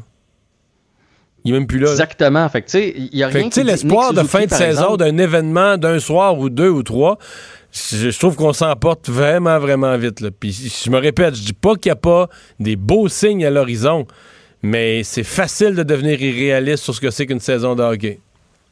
Je suis à la même place que toi. Moi aussi, je trouve que il y a eu des beaux flashs, c'est le fun, on sent que ça progresse, mais on progresse. Là. On n'est pas des aspirants à la Coupe Stanley encore. Puis on en avait parlé pendant la série contre Philadelphie. Les gars, ils ont joué à 100%. Puis sur une saison de 82 matchs, c'est impossible d'être toujours dans le tapis comme ça. C'est la nature humaine. Fait Ouais, faut, on a- ouais, on a plus de temps, la mais, euh, puis C'est ça. On n'a plus de temps, mais euh, tu sais, Geneviève Tardy, notre collègue de TVA Sport, a fait une observation. Je ne sais pas si elle l'a vu de quelqu'un d'autre ou si elle l'a vu elle-même de ses yeux. Mais elle vient de mettre sur Twitter, il y a quelques instants, le fait que Max Domi, qui a 104 000 abonnés sur son compte Twitter, aurait enlevé au cours des dernières heures la référence au club de hockey canadien. Tu sais, qui s'est écrit sur son compte Twitter dans, dans sa, sa présentation personnelle qui est un joueur du Canadien ça n'y est plus. C'est juste Max Domi, son adresse at Max Domi. Il n'y a plus rien. Il n'y a plus rien concernant le fait qu'il est un joueur du, du CH. Il n'y a plus de logo, il n'y a plus rien. Ben écoute, lui, c'est clair qu'il part. Là. On Oui. l'a pas bien traité dans les séries. C'est à quatrième ligne. Puis il veut jouer au centre. Puis là, il réalise bien. Il est pas fou. Il réalise bien qu'il n'y a plus de place au centre. Là. Puis on pourra vérifier si c'est vrai. Mais si c'est vrai, c'est quand même malhabile. là. C'est encore, encore nous autres qui paye son, qui signe son, son chèque de paye. Là. Fait que attend d'être euh, échangé avant d'en Mais euh, c'est clair qu'il y a un divorce en, en vue parce que il veut jouer au centre. Puis là, c'est Suzuki, Kotkaniemi puis Dano, nos trois premiers joueurs de centre. Ça, c'est, ça, c'est coulé dans le béton. Ouais. Donc, euh, Il va la- partir en espérant avoir quelque chose de bon en échange. c'est ça qui est le gros, euh, ça qui est le gros enjeu. Surtout quand, surtout quand c'est écrit dans le ciel qui s'en va, là, ton, ton rapport de force des fois est pas, est pas à son meilleur. Hey, merci beaucoup Jean-François. Ben de rien, puis on recommence le bilan demain. On va y aller position par position. On fait ça. Salut. Le remède à la désinformation. Mario Dumont et Vincent Dessureau. Cube Radio. Alors, on continue notre revue de l'actualité avec euh, Alex. Euh, alors, TikTok qui réplique parce que le président Trump euh, veut euh, se débarrasser de ce réseau social qui s'adresse aux jeunes? Ben oui, là, ils répliquent contre le gouvernement américain, puis ils vont déposer, là, ils ont déposé une plainte contre le gouvernement américain aujourd'hui. Évidemment, ça répond, tu le disais, au décret de Donald Trump qui accuse d'espionnage pour le compte là, des, euh, de la Chine. Euh, les propriétaires de TikTok, l'application, euh, le groupe chinois plutôt ByteDance, on dit qu'ils siphonneraient des données d'utilisateurs américains, mais il n'y a pas de preuves tangibles depuis qu'il est avancé. Mais les utilisateurs ont tous en bas de 16 ans. Non? Ben, toutes. Bonne partie, Je pense pas, 18 je pense ans. pas. Ouais, à peu près. Ah, je sais pas, j'ai des amis, Puis moi, de mon âge, partagent, qui, qui- mais qui écoutent- partagent, c'est des mouvements de danse.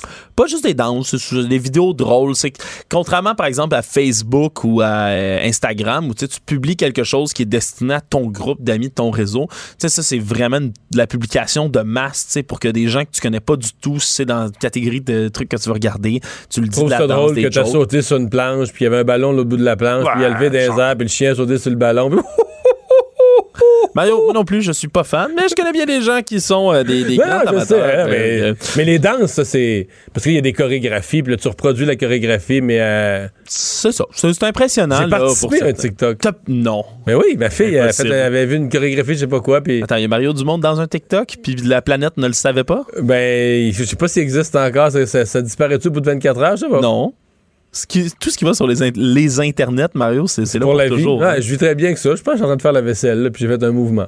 Oh, Avec ben là, écoute, avec on, mon va, bras. on va tout faire pour retrouver ce TikTok-là. J'en fais une mission, euh, une mission personnelle à partir de Ben, ça va être disparu de TikTok de toute façon. là. Ben là, c'est ça, mais là, TikTok réplique, là, parce que euh, depuis là, le 6 août, il y a un interdit à l'application toute transaction avec des partenaires américains sous les 45 jours. qui Mais le jeune américain a toujours accès à TikTok sans problème. Le Ah, jeune américain de 16 ans, il voit pas de différence. Oui, parce que là, cette interdiction-là n'est pas comme appliquée encore parce que à terme, ça pourrait empêcher Google et Apple de, de mettre TikTok en vente dans leur magasin d'applications, ce qui cesserait de faire fonctionner fait. TikTok à l'intérieur. Mais c'est pas fait en ce moment parce que il y a des négociations qui ont été permises par Donald Trump pour un rachat euh, par euh, des compagnies américaines de tout ça.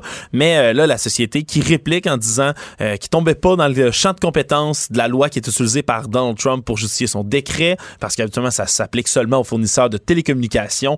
Ils n'en sont pas un. Donc, ben, il va y avoir un débat judiciaire là, qui va s'engager là-dessus, c'est certain. Sortie musclée aujourd'hui de Valérie Plante qui demande rien de moins qu'à la rentrée parlementaire une loi spéciale pour le prolongement de la ligne bleue. Oui, parce que euh, suite à l'échec du projet de loi 21, euh, là, il y a 61. 61, 21, vraiment pas le même. hein. Le projet de loi 61, merci. Euh, Valérie Plante, elle s'attendait avec, avec ce projet de loi-là qui allait accélérer plein de projets pour une reprise économique. Ben là, elle veut qu'il y ait une loi parlementaire, une loi spéciale déposée à la rentrée pour que le- les travaux de la ligne bleue se fassent, faut dire qu'il y a des gens là, depuis des décennies dans l'est de Montréal qui attendent un prolongement euh, de la ligne bleue. Euh, L'ajout de cinq stations, on dit là, dans les quartiers Saint-Michel et Anjou. Mais là, C'était euh, un des dans, dans l'argumentaire en support au projet de loi 61, c'était un des plus gros exemples de projets qui attend depuis on compte plus les années, depuis plus qu'une décennie. là. 1988. Qu'on en parle, en mais parle, depuis ouais. au moins 12, 13, 14 ans, le projet est finalisé, les plans, tout est prêt, où sont les stations, tout. Parce que là, récemment, la, STM qui a admis la semaine dernière là, que l'échéancier euh, qui prévoyait, on le dit, là, une mise en service en 2026 va devoir être revu, dit-on encore. Alors, parce que ces sorties-là là, de Valérie Plante surviennent alors que Cadillac Fairview, qui est l'un des copropriétaires, si on veut, là, du gros centre commercial des Galeries d'Anjou, vient d'annoncer qu'ils veulent créer un gros développement résidentiel et commercial, ce qui va impliquer une révision des plans de la STM et donc, encore une fois, plus de délais. Donc, euh, c'est certain que c'est pas vont jouer une carte. Eux, là, Cadillac Fabio, tu, tu vas me dire, ils font ça pour l'argent, mais ils vont quand même jouer une carte, euh, comment je te dirais ça, d'urbanisme. Ah! J'ai vu un peu passer leurs affaires. Ils vont dire, ouais, mais là, ils veulent faire un stationnement incitatif. On va avoir un gros stationnement pour mettre les autos des gens de, de, de Mascouche, puis de Repentigny, puis de, de, de Saint-Sulpice qui vont venir parquer leur auto. Alors que nous, ce qu'on veut faire, c'est un projet complet avec un peu de, un immense projet autour du centre. Les centres commerciaux marchent plus. Fait qu'ils leur cherchent d'autres vocations. Fait que ce serait un mélange d'espace à bureau, euh, de Ça non plus, résidence ça marche pas beaucoup. de euh, résidentiel. Dans l'espace de bureau. bureau, ça va être dans l'après-COVID. là. Ouais. Mais là, par le temps que ça se réalise. Donc, eux vont jouer la carte que le long d'une station de métro, il faudrait faire un meilleur urbanisme que juste un, un grand stationnement incitatif. Ouais. Enfin, ce sera, ce sera à suivre. Mais je trouve que la, je, je suis allé relire en voyant ça aujourd'hui, j'ai dit, hey, la mairesse Plante, euh, il me semblait qu'elle avait appuyé le projet de loi 61, mais je me souvenais plus avec quelle vigueur là, dans le propos, puis tout ça, parce que je me dis, pour demander une loi spéciale aujourd'hui au gouvernement spécifique à, à ton dossier, À ta ville. t'es mieux d'avoir donné un appui énergique, puis effectivement, elle avait appuyé fortement la loi 61. Là où elle aurait peut-être pu aller plus loin, évidemment, c'est plus délicat, mais c'est euh, c'est mettre de la pression là, sur les partis, sur les partis d'opposition, tu sais, euh, entre autres Québec solidaire là, qui était en porte-à-faux sur celle-là, en disant ils sont les champions du transport en commun, mais là, le projet de loi 61, ça, c'était- là, le, le transport en commun était moins pressant craignait certains abus. pour d'autres raisons, puis tout ça. Ouais. Mais enfin, donc la mairesse, euh, ayant, euh, disons, ayant appuyé la loi 61, je trouve qu'elle est légitime pour demander ça, en sachant qu'elle ne l'obtiendra pas, là. Non, À mon avis, pas. le gouvernement, la ministre Sonia Lebel a déjà annoncé qu'elle allait mettre aux poubelles la loi 61, présenter un autre projet de loi nouveau, mais avec les mêmes objectifs. À mon avis, la ligne bleue du métro va être dans le nouveau projet de loi avec des autres projets d'école. Sais, la CAQ fera pas un projet juste pour Montréal. là. Elle va le mettre, elle va l'inclure dans un, un plan avec des projets pour toutes les autres régions du, euh, du Québec. C'est, c'est mon impression.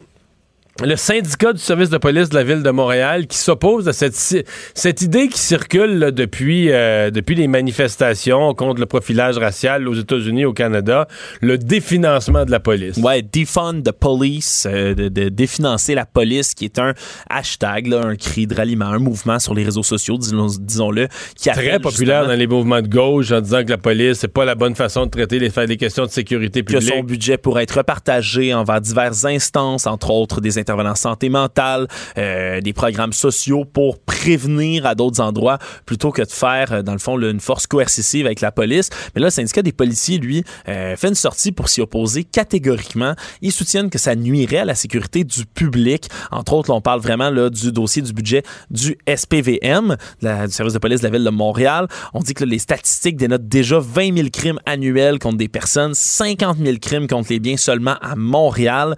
Le président même de la fraternité des policiers, des policiers de Montréal, Yves Francoeur, lui, qui dit que la sécurité ne se bâtit pas à coup de slogan. Euh, c'est un autre slogan pour lui Oui. assez, assez fort, disons-le. Euh, Puis vraiment, c'est Mais plus, fallait- plus qu'un... Ouais. Moi, personnellement, je, je- je suis contre le définancement de la police, là, mais pour d'autres.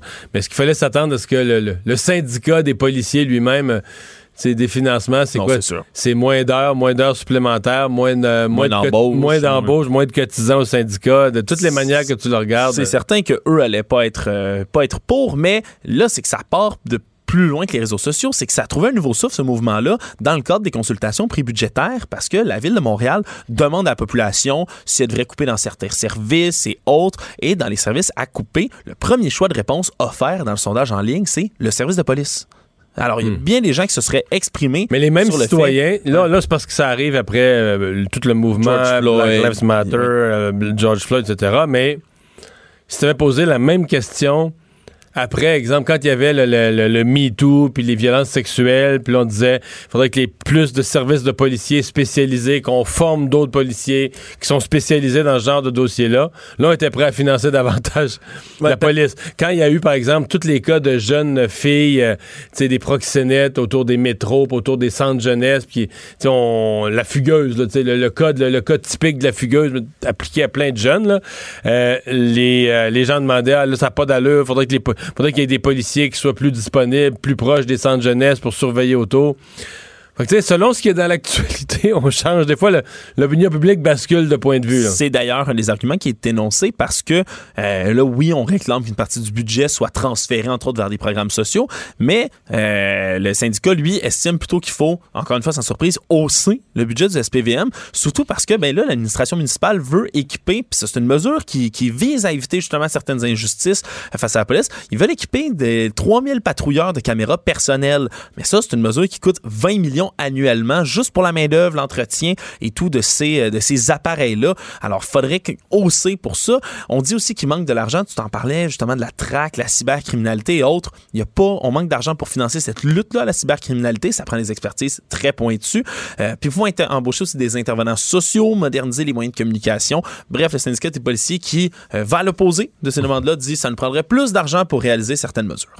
Et finalement, vite, vite, la Banque du Canada qui va consulter la population. Oui, une première historique. Oui, euh, parce que justement, la Banque du Canada, ça fonctionne en vase clos, ça nous annonce les taux d'intérêt. Oui, ouais, ça consulte constamment. Par contre, c'est beaucoup d'experts et de spécialistes. C'est la première fois de l'histoire qui demande l'avis du grand public. Euh, son mandat est prévu, là, le renouvellement pour 2021. Puis ils veulent prendre le pouls de la population. Alors, les Canadiens vont avoir jusqu'au 1er octobre pour répondre à un sondage. Toute la documentation pour est dire sur quoi? Qu'est-ce qu'on pense de la Banque du de la Canada? Banque du Canada? Euh, ben, en fait, c'est pour guider les décisions de la banque sur les taux d'intérêt, euh, cibler la stabilité, euh, sais, tous les objectifs de la Banque du Canada. Mais c'est un peu... euh, le peuple va pouvoir s'exprimer là-dessus, puis tout ça va être... euh, Moi, je veux plein emploi, des bas rapport. taux d'intérêt puis pas d'inflation. Ça, c'est des demandes, des très belles demandes, une belle liste de cadeaux Père Noël que tu demandes, Mario. Merci, Alex. Mario Dumont, un vent d'air frais. Pas étonnant que la politique soit sa deuxième nature. Vous écoutez Mario Dumont et Vincent Dessureau. On est de retour. Euh, Vous avez peut-être vu passer euh, ces questionnements concernant le déménagement euh, à Québec du salon de jeu, une espèce de Certains diront un petit casino, d'autres diront c'est un bien petit casino qu'un salon de jeu, mais quoi qu'il en soit, il y a toujours été question qu'à Québec, tant qu'il n'y aurait pas de... Tant, tant qu'il y allait avoir un casino important dans Charlevoix, il n'y aurait pas de casino euh, à Québec. Et donc, la CAQ, euh, en campagne électorale, avait proposé, avant les élections, de le déménager, euh, de le sortir, en fait, d'un secteur qui considérait eux défavorisé euh, et de l'amener davantage vers un quartier euh, euh, plus chic, plus touristique. Et donc, c'est ce qui a été annoncé au cours des derniers jours. Donc, on sort du centre d'achat, du centre commercial Fleur de Lys, le salon de jeu, euh, pour l'amener à Beauport. Est-ce que Beauport, c'est un secteur euh, super touristique? Est-ce que c'est vraiment, moi, dans ma tête, peut-être que je connais pas bien ça, mais c'est plus un secteur de classe moyenne. Mais enfin, euh, on parle immédiatement avec William Trudel, président et chef de la direction du groupe immobilier Trudel Alliance, parce que eux, ils sont à place Fle- Fleur de Lys, ils perdent ce, ce loyer de l'Auto-Québec. Bonjour, Monsieur Trudel. Bonjour, Monsieur Dumont. Frustré? Déçu, euh, de l'incompréhension, une grande déception pour euh, non seulement pour notre propriété, mais pour tout euh, le quartier, pour tout le voisinage, euh, qui d'ailleurs le, le voisinage s'était mobilisé, le quartier, les organismes communautaires, le comité de quartier s'était mobilisé pour demander au premier ministre Legault de maintenir le salon de jeu et non pas d'appauvrir le secteur davantage, mais d'investir dans le secteur. Donc, évidemment, on est très déçus. Ouais, mais c'est un homme, ce que vous me dites là, vous dites les organismes communautaires, les gens autour s'étaient mobilisés pour le garder. Parce que quand il avait voulu déménager le casino à Montréal, les organismes communautaires, même pas immédiatement à côté, mais ceux qui voyaient le casino s'approcher dans le centre-sud avaient dit on n'en veut pas, on n'en veut pas. Là. Oui, absolument, M. Dumont. Puis qu'est-ce qu'il faut savoir aussi, qu'est-ce qu'il faut mettre en lumière, c'est que c'est pour la première fois depuis 1960 que Place Fleur de Lys est propriété de Québécois qui habitent à Québec, qui sont impliqués dans la communauté. Et puis c'est une des grandes propriétés, c'est la plus grande propriété du centre-ville de Québec. C'est près de 3 millions de pieds carrés de terrain, c'est immense. Et c'est très bien situé. C'est à côté du centre de foire, c'est à côté du centre Vidéotron. C'est à quelques minutes, pardon, de la colline parlementaire. Et puis, nous, lorsqu'on s'est porté à Carrard en 2018, on a fait un grand processus euh, avec la, la, communauté pour dire nous allons réinventer Fleur de Lys et nous allons refaire un nouveau quartier, un nouveau milieu de vie avec des îlots de verdure, avec des places publiques, avec des points d'eau fraîche, etc.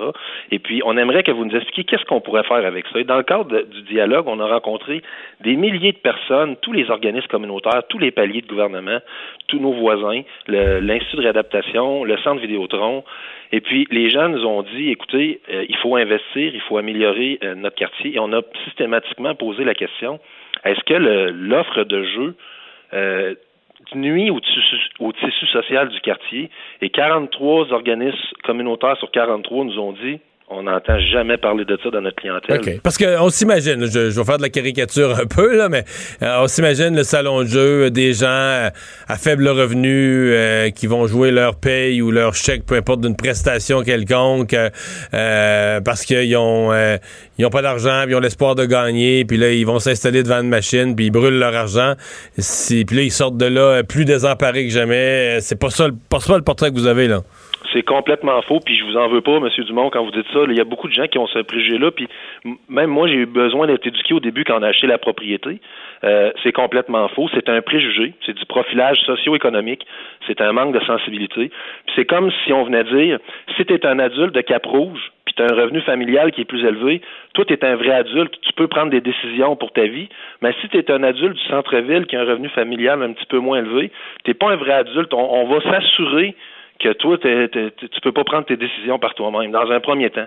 Dans un deuxième temps, l'engagement de la CAQ à l'époque était dans un complètement un autre contexte où c'était pas des Québécois qui refaisaient un nouveau milieu de vie.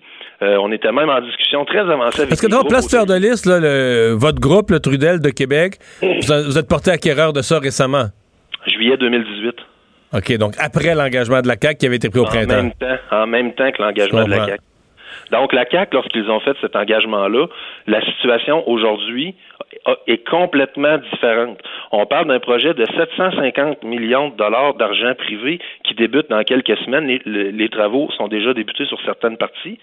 Donc, euh, le repositionnement de la propriété, l'offre de jeux de, hasard, c'est 600 000 personnes par année qui viennent au salon de jeu. 600 000 personnes. Fait que pour vous, c'est de la valeur de, de, de ben, restauration, de, de, l'ensemble de, des autres services et, euh, et commerces pourraient bénéficier de ce, de ce passage de gens-là. Exactement, M. Dumont. Puis aussi, il faut comprendre, à Québec, présentement, l'offre de jeu, elle est où? Elle est dans l'îlot événementiel avec le centre de foire, avec le centre de spectacle, le centre Vidéotron. dans toutes les grandes villes à travers du monde, quand tu regardes les pratiques urbanistiques, l'offre de jeux de hasard est systématiquement déplacée vers le centre de foire puis vers le centre sportif culturel parce que ça crée une dynamique d'hôtellerie puis de restauration puis de nouveaux milieux de vie puis de nouveaux quartiers des spectacles. Donc, non seulement on est déçu de l'insensibilité politique de la CAQ, mais on trouve que c'est un manque de vision frappant. Puis qu'est-ce que vous avez à dire sur le, nouveau lieu à Beauport où ça va être installé?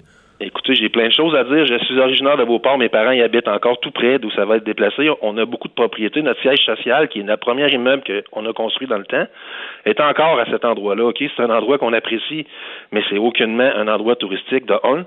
De deux, il y a les quartiers d'Estimoville, Gifford, Montmorency, qui sont des quartiers défavorisés tout autant euh, que, qu'est-ce que la CAQ semble prétendre euh, concernant le centre-ville présentement. On est à proximité de l'Institution de santé mentale, qui est l'équivalent de Pinel à Montréal. C'est, c'est incompréhensible pour nous qu'est-ce qui a été choisi. Puis, ensuite, on a le premier ministre, puis plusieurs ministres, et avec raison, qui disent il faut consommer localement, il faut encourager les Québécois. Puis pour se sortir de la crise économique, de la pandémie, on va serrer les coudes. Puis la première chose qui est faite, c'est qu'on a un groupe de Québécois avec la communauté de façon éco-responsable qui développe un quartier. On leur enlève un actif qui fonctionnait très bien puis qui a coûté beaucoup d'argent public, puis on le déplace dans un power center où c'est des propriétés euh, Canada-anglais. C'est incompréhensible qu'est-ce qui se passe présentement. J'ai pas d'autres mots. Vous avez l'impression que la CAQ est en, contradiction avec ses propres principes. La CAQ est en contradiction avec toutes les valeurs qu'ils nous ont dit pendant des, années. Je ne comprends pas pourquoi il n'y a pas eu une analyse complète de fait sur la situation actuelle versus l'engagement qui était fait et essayer de voir l'objectif de l'engagement, c'était de protéger les collectivités, puis c'était de créer du développement. En autant, vous pensez qu'il y aurait moyen pour eux, sans perdre la face, de dire, bon, on va réaliser, plutôt que de changer l'endroit, c'est l'environnement qui est en train de changer. Là. Place Fleur de Lys a changé de propriétaire, de vocation, d'esprit de développement, de façon de, de, de, de, faire les choses ou de développer autour. Donc, ils pourraient respecter leur engagement dans un nouveau Place Fleur de Lys sans changer la, la localisation géographique.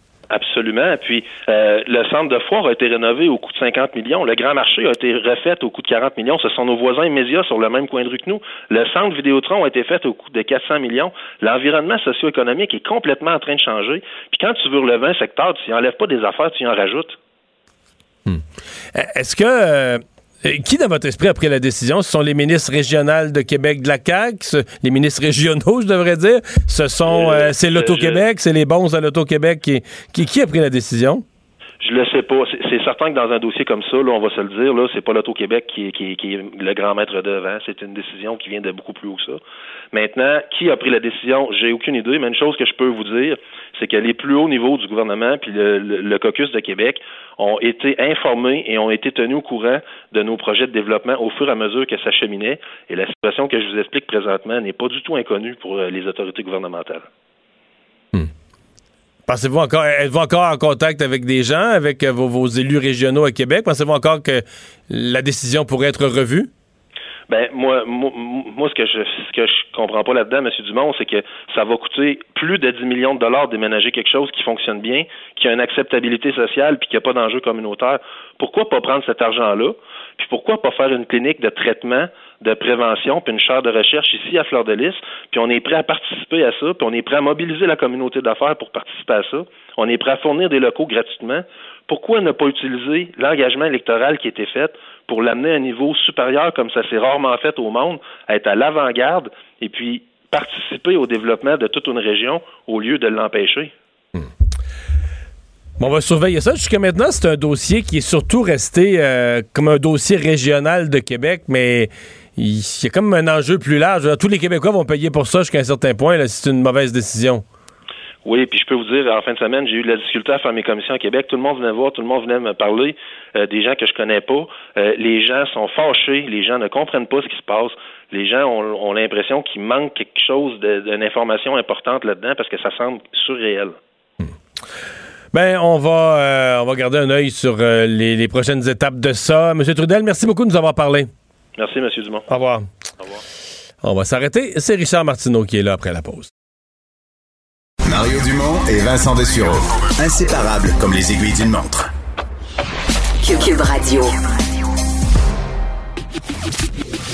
Le, commentaire de Richard Martineau. Des commentaires pas comme les autres. Hey, salut Richard. Salut, est-ce que t'es resté euh, jusqu'à la toute fin, toi, hier? non, mon cher ami, je me suis couché à l'heure prévue parce que, je veux dire, il n'y avait pas de il n'y avait pas vraiment de suspense que les résultats allaient arriver d'une seconde à l'autre. On sentait que c'était parti pour être long. J'allais me coucher, j'ai fait un beau dodo, j'ai très bien dormi, puis ce matin, je l'ai su. qui ben, avait gagné. En se réveillant ce matin, c'est la première chose que tout le ben monde fait. On ben s'est oui, précipité sur l'ordinateur pour voir. Écoute, mais, là, tu, poses, tu, poses, la question est-ce que Aaron O'Toole a ce qu'il faut pour battre Justin Trudeau? Ben écoute, il y a deux façons de voir ça. Ok, Il y a des gens qui, comme moi, moi je pensais que la meilleure personne ça aurait été Peter McKay. Pourquoi? Parce que Bon, c'est un progressiste conservateur sur les questions sociales. Il est très à gauche. Puis je me disais, euh, mais qui va être capable de débaucher des libéraux déçus, des gens qui sont parti hmm. libéral mais qui n'aiment pas Justin Trudeau, qui sont déçus. Et, si tu regardes leur position personnelle, Aaron O'Toole est pas mal à la même place c'est que durant cette course-là, il y a eu l'habileté de moins pogner de front. Les gens de la gauche conservatrice sociale de l'Ouest de telle sorte que quand eux, leur premier, premier choix, leur héros anti-avortement est tombé, là, ben là, autour, c'était plus acceptable, mais, tu droit des gays, avortement, euh, autour, les méquets ont dit la même chose dans leur vie ou dans leur vote au Parlement, là. Oui, mais Mackey, son personnage, son image, c'était quelqu'un, tu sais, on, disait même que c'était, euh, comment on peut dire ça, une prune, c'est-à-dire bleu en dehors, rouge en dedans. Là. Il y a des gens peut-être au Parti conservateur qui trouvaient qu'il était trop proche des libéraux, qui penchaient un peu trop à gauche. Euh, tandis que Aaron il s'est pas fait de bien. Son lancement, il se ridiculise en français. La semaine d'après, il s'assoit pour donner une entrevue. Il trouve que les questions sont trop dures. Son attaché de presse arrive. Mais dis-moi combien de fois t'as vu ça? Un politicien assis avec un journaliste face à face, deux chaises, fait une entrevue. Là. Puis là, l'attaché de presse arrive. Hey, les questions sont trop difficiles. Ah, non, non, ça c'était malaisant. C'est pic. C'était pic-pic. C'était super malaisant. T'es pas en présence de quelqu'un qui veut simplement devenir député d'un comté. Il veut devenir chef du parti pour devenir le premier ministre du pays. Puis là, les questions sont trop difficiles. Puis là, il y a quelqu'un qui vient le protéger. Pour du pute. Moi, je pense qu'ils sont dit, les conservateurs, ils sont dit, regarde, on va y aller all-in avec un gars qui est vraiment conservateur. Euh, Justin Trudeau, il est très, très, très à gauche. Il est vraiment campé à gauche. Il est libéral, rouge, vif. C'est-à-dire qu'il aime dépenser. Il est pour le multiculturalisme. C'est un centralisateur, etc. Nous autres, on va y aller all-in avec quelqu'un qui n'a pas honte d'être conservateur, qui est conservateur. Écoute, là, l'affaire, c'est que il y a peut-être des gens, euh, Mario, tu le sais, là, il le dit lui-même qu'il est catholique personnellement, que lui-même a des problèmes avec l'avortement, qu'il se pose des questions avec l'avortement. Il dit qu'il ne va pas réouvrir cette boîte de Pandore-là, mais qu'il va laisser quand même ses députés voter selon leur conscience. Mais il y a peut-être des gens qui vont dire... Hum, non, mais pas les ministres. Je pense que ces propos là-dessus ont été là, quand même euh, très, très clairs. L'autre affaire, c'est que ça va être plus difficile de la refaire. Ils l'ont fait à Andrew Scheer parce qu'Andrew Scheer avait été vraiment. Il provenait des milieux euh, très, très, très religieux. Mais Ron O'Toole, ce que je comprends, c'est qu'il était est catholique comme moi. là. Oui, mais euh, il n'irait pas penser qu'il va débaucher un libéral déçu, toi? Mais est-ce qu'il y a je pense que? Mackey aurait peut-être eu Ah, la ouais. chance de, de dire Ah, écoute, on est libéral, mais on n'aime pas Justin Trudeau, on est déçu, on va se boucher le nez, puis on va faire le saut de bord, puis on va voter Mackey. Mais là, ils vont dire O'Toole, non, il donnera pas un chèque en blanc, on va rester là. Est-ce qu'ils ont besoin de ça? Ben- écoute, il y a besoin de creuser le Québec en maudit quand même. Ben oui, mais moi, je vais te dire, je vais te poser la question autrement. Est-ce qu'il peut battre Justin Trudeau? C'est pas fait. Je veux dire, Justin Trudeau va être compétitif, c'est un excellent campaigner, mais il reste quand même que Andrew Scheer a failli battre. En fait, il y a eu plus de votes que Justin Trudeau, moins de sièges, mais plus de votes, mais a failli donc battre Justin Trudeau dans une campagne où quand même, là, ça a été assez mauvais, là, puis très mauvais, au- assez mauvais dans l'ensemble du Canada, très mauvais au Québec. Fait que tu sais, t'es porté à dire que si Andrew Scheer avait juste au Québec canné la question de l'avortement habilement, puis dans le reste du Canada était un peu meilleur, ben, il serait peut-être premier ministre du Canada. C'est ça, il va falloir qu'ils viennent euh, au Québec nous cruiser. Écoute, moi, aux dernières élections fédérales, je ne l'avais pas caché, j'avais voté bloc. Pourquoi j'avais voté bloc? Euh, Il faut se rappeler, là, à l'époque, euh, il n'y avait pas une maudite journée sans qu'au Canada anglais, on dénonçait l'horrible loi 21, la loi raciste, la loi qui montre Mhm. à quel point Ah, absolument. les Québécois sont fermés. Puis c'était, moi, mon vote du bloc, c'était, excusez-moi l'expression, mais c'était un gros fuck you au, euh, au Canada anglais. C'était un gros majeur dressé. Ben moi, je peux te parler, moi, je connais des falloir- femmes, là, je connais des femmes qui votaient bloc, qui votaient, pardon, qui votaient conservateur parce qu'ils n'aimaient pas Justin Trudeau, parce qu'ils voulaient changer. Justin Trudeau jusqu'au débat, ils se sont assis devant le débat, puis à la fin, ils ont écouté Andrew Scheer, puis ils ont dit, ah, ben là, on va voter bloc. Ben on va pas voter Trudeau, mais là, ce que Scott Scheer vient d'hésiter sur l'avortement, on n'est pas bien avec ça, Exactement. fait qu'on va voter mais- bloc. Mais là, il va falloir se dire, là, au Québec, si on est tanné de Trudeau, les gens qui sont tannés de Trudeau, la seule façon de se débarrasser de Trudeau, la seule façon, c'est de voter conservateur.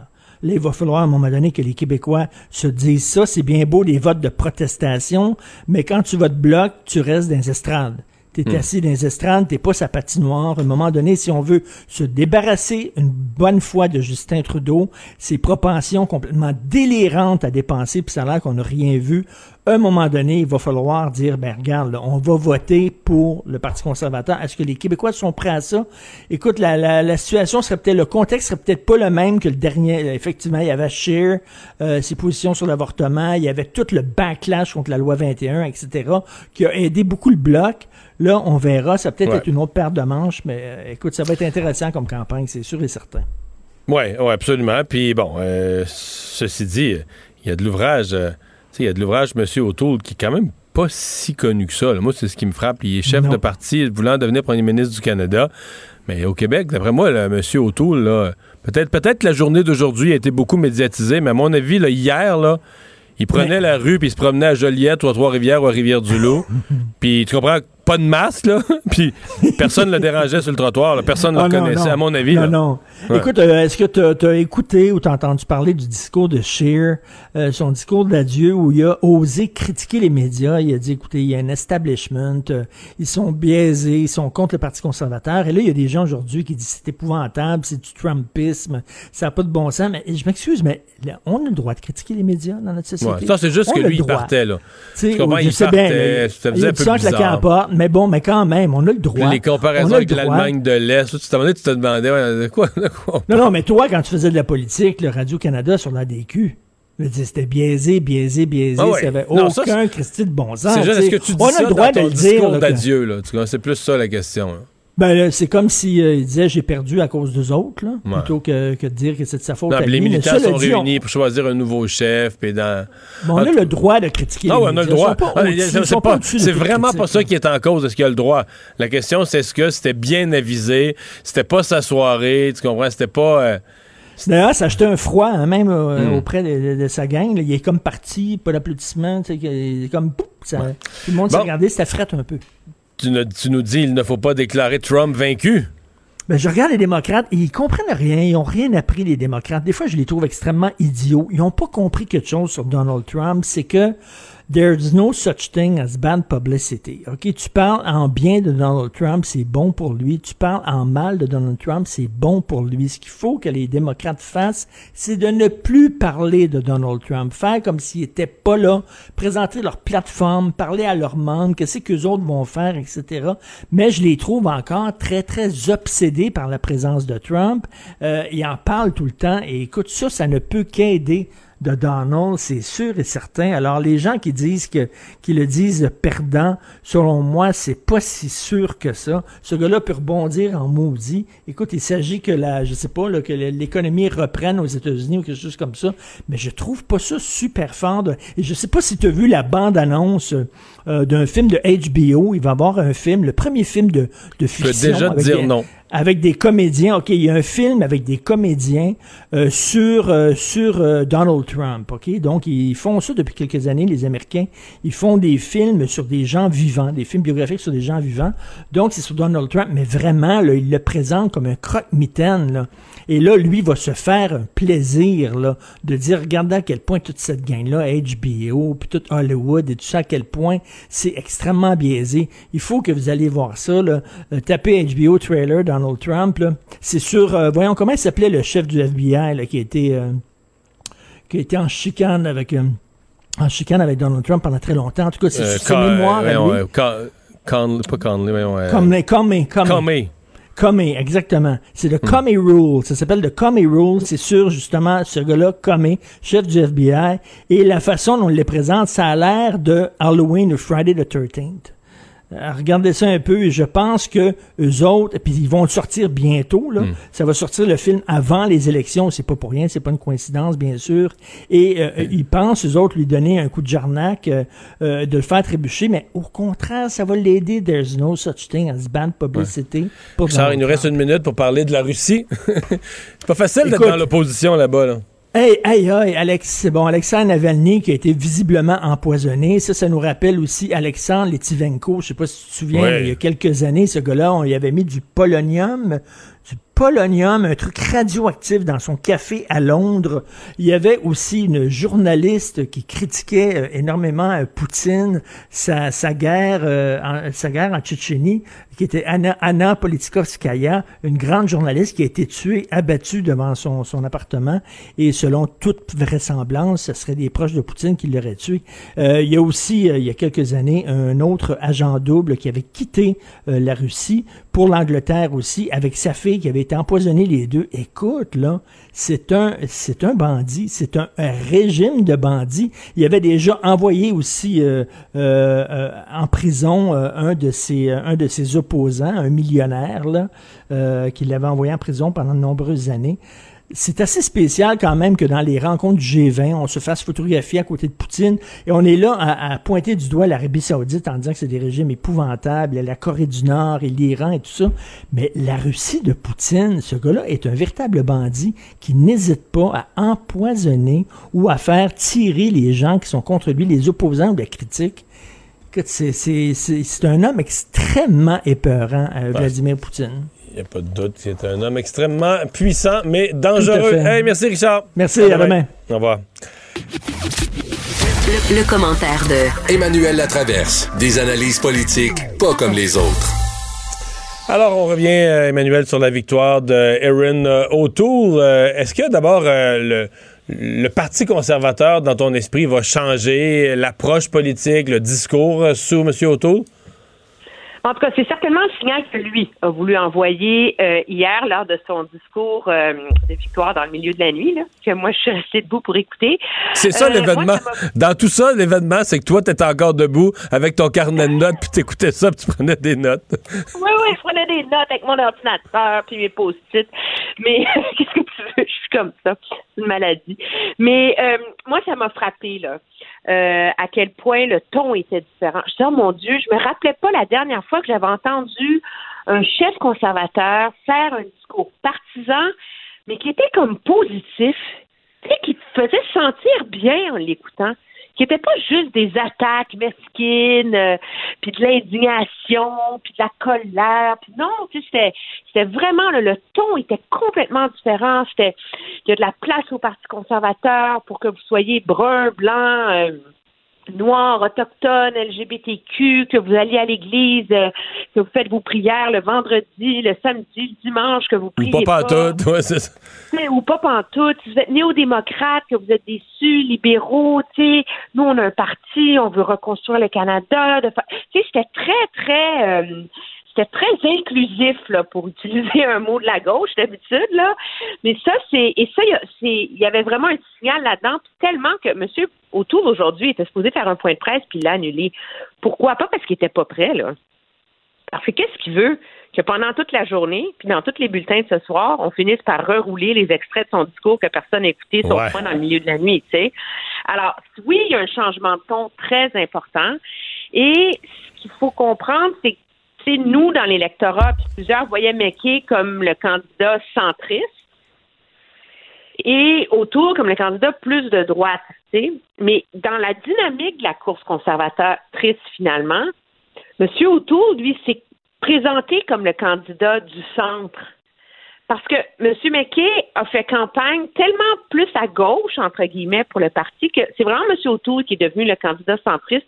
Moi, je, en tout cas, c'est clair dans sa volonté, puis dans son approche qu'il veut faire ça. Maintenant, comment il va réconcilier le O'Toole modéré que tout le monde connaissait, puis qu'on a vu hier, souriant, sympathique, avec le O'Toole très partisan qui, lui, a gagné l'élection hier. Tu comprends? Alors, il va y avoir beaucoup d'ajustements, je pense, à faire au sein du parti. Bon. Euh, une des questions qu'on se pose, c'est quelle, quelle place va prendre le, le Québec? C'est toujours une question au Parti conservateur. Et là, ben, on est quand même obligé de constater ce matin que le Québec a été euh, un élément clé de sa victoire. Il a obtenu un meilleur pourcentage au Québec que, que- qu'ailleurs au Canada. Euh, si M. O'Toole en doit une, d'une certaine façon, à ses organisateurs québécois. Ben, de la même façon que Andrew Scheer, en 2016, devait sa victoire au groupe Provi, M. O'Toole doit sa victoire au Québec. C'est pas compliqué. Dans le premier tour, c'est la seule province où il est arrivé premier. Et il a fini au Québec avec 61% des points. Alors, même s'il n'y a pas beaucoup de membres au Québec, puis je, fais- je faisais le tour des résultats détaillés aujourd'hui, c'est hallucinant. Là. Il y a des circonscriptions, en circonscription de Bourassa, il y a 28 membres. Et ça donne 100 points pareil. Donc, si tu as, fait du bon travail puis tu vas chercher euh, 16 des 28 membres, c'est merveilleux, là. Non, non, mais tu vas, tu vas chercher même pas 14 des 28 membres, tu as 50 points, mais tu es dans un comté en Alberta où il y en a 2000. Il faut que tu ailles en chercher 1000 votes dans ce Pour comté-là 50 pour points. avoir 50 points. Donc, il doit beaucoup au Québec et il a, en tout cas, les gens de son entourage, mais beaucoup, les- même les gens qui ne l'ont pas appuyé, disent qu'il y a une vraie sensibilité, qui comprend le Québec, qui veut en apprendre davantage, qui a fait des efforts monumentaux sur son fra- français. Le vrai test, moi, je veux dire, il est simple là-dessus.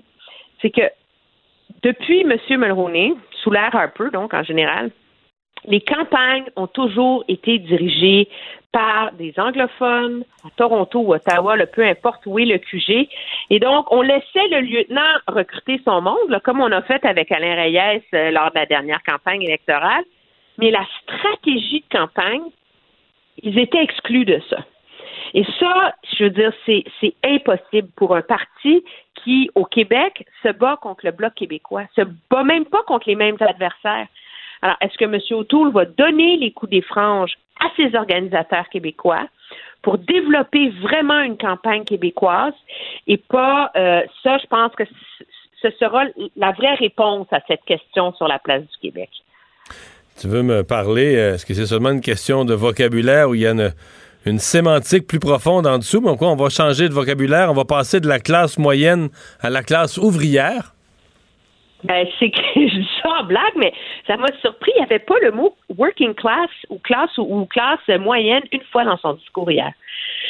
Puis c'est intéressant parce que. Est-ce qu'il a utilisé l'expression classe ouvrière?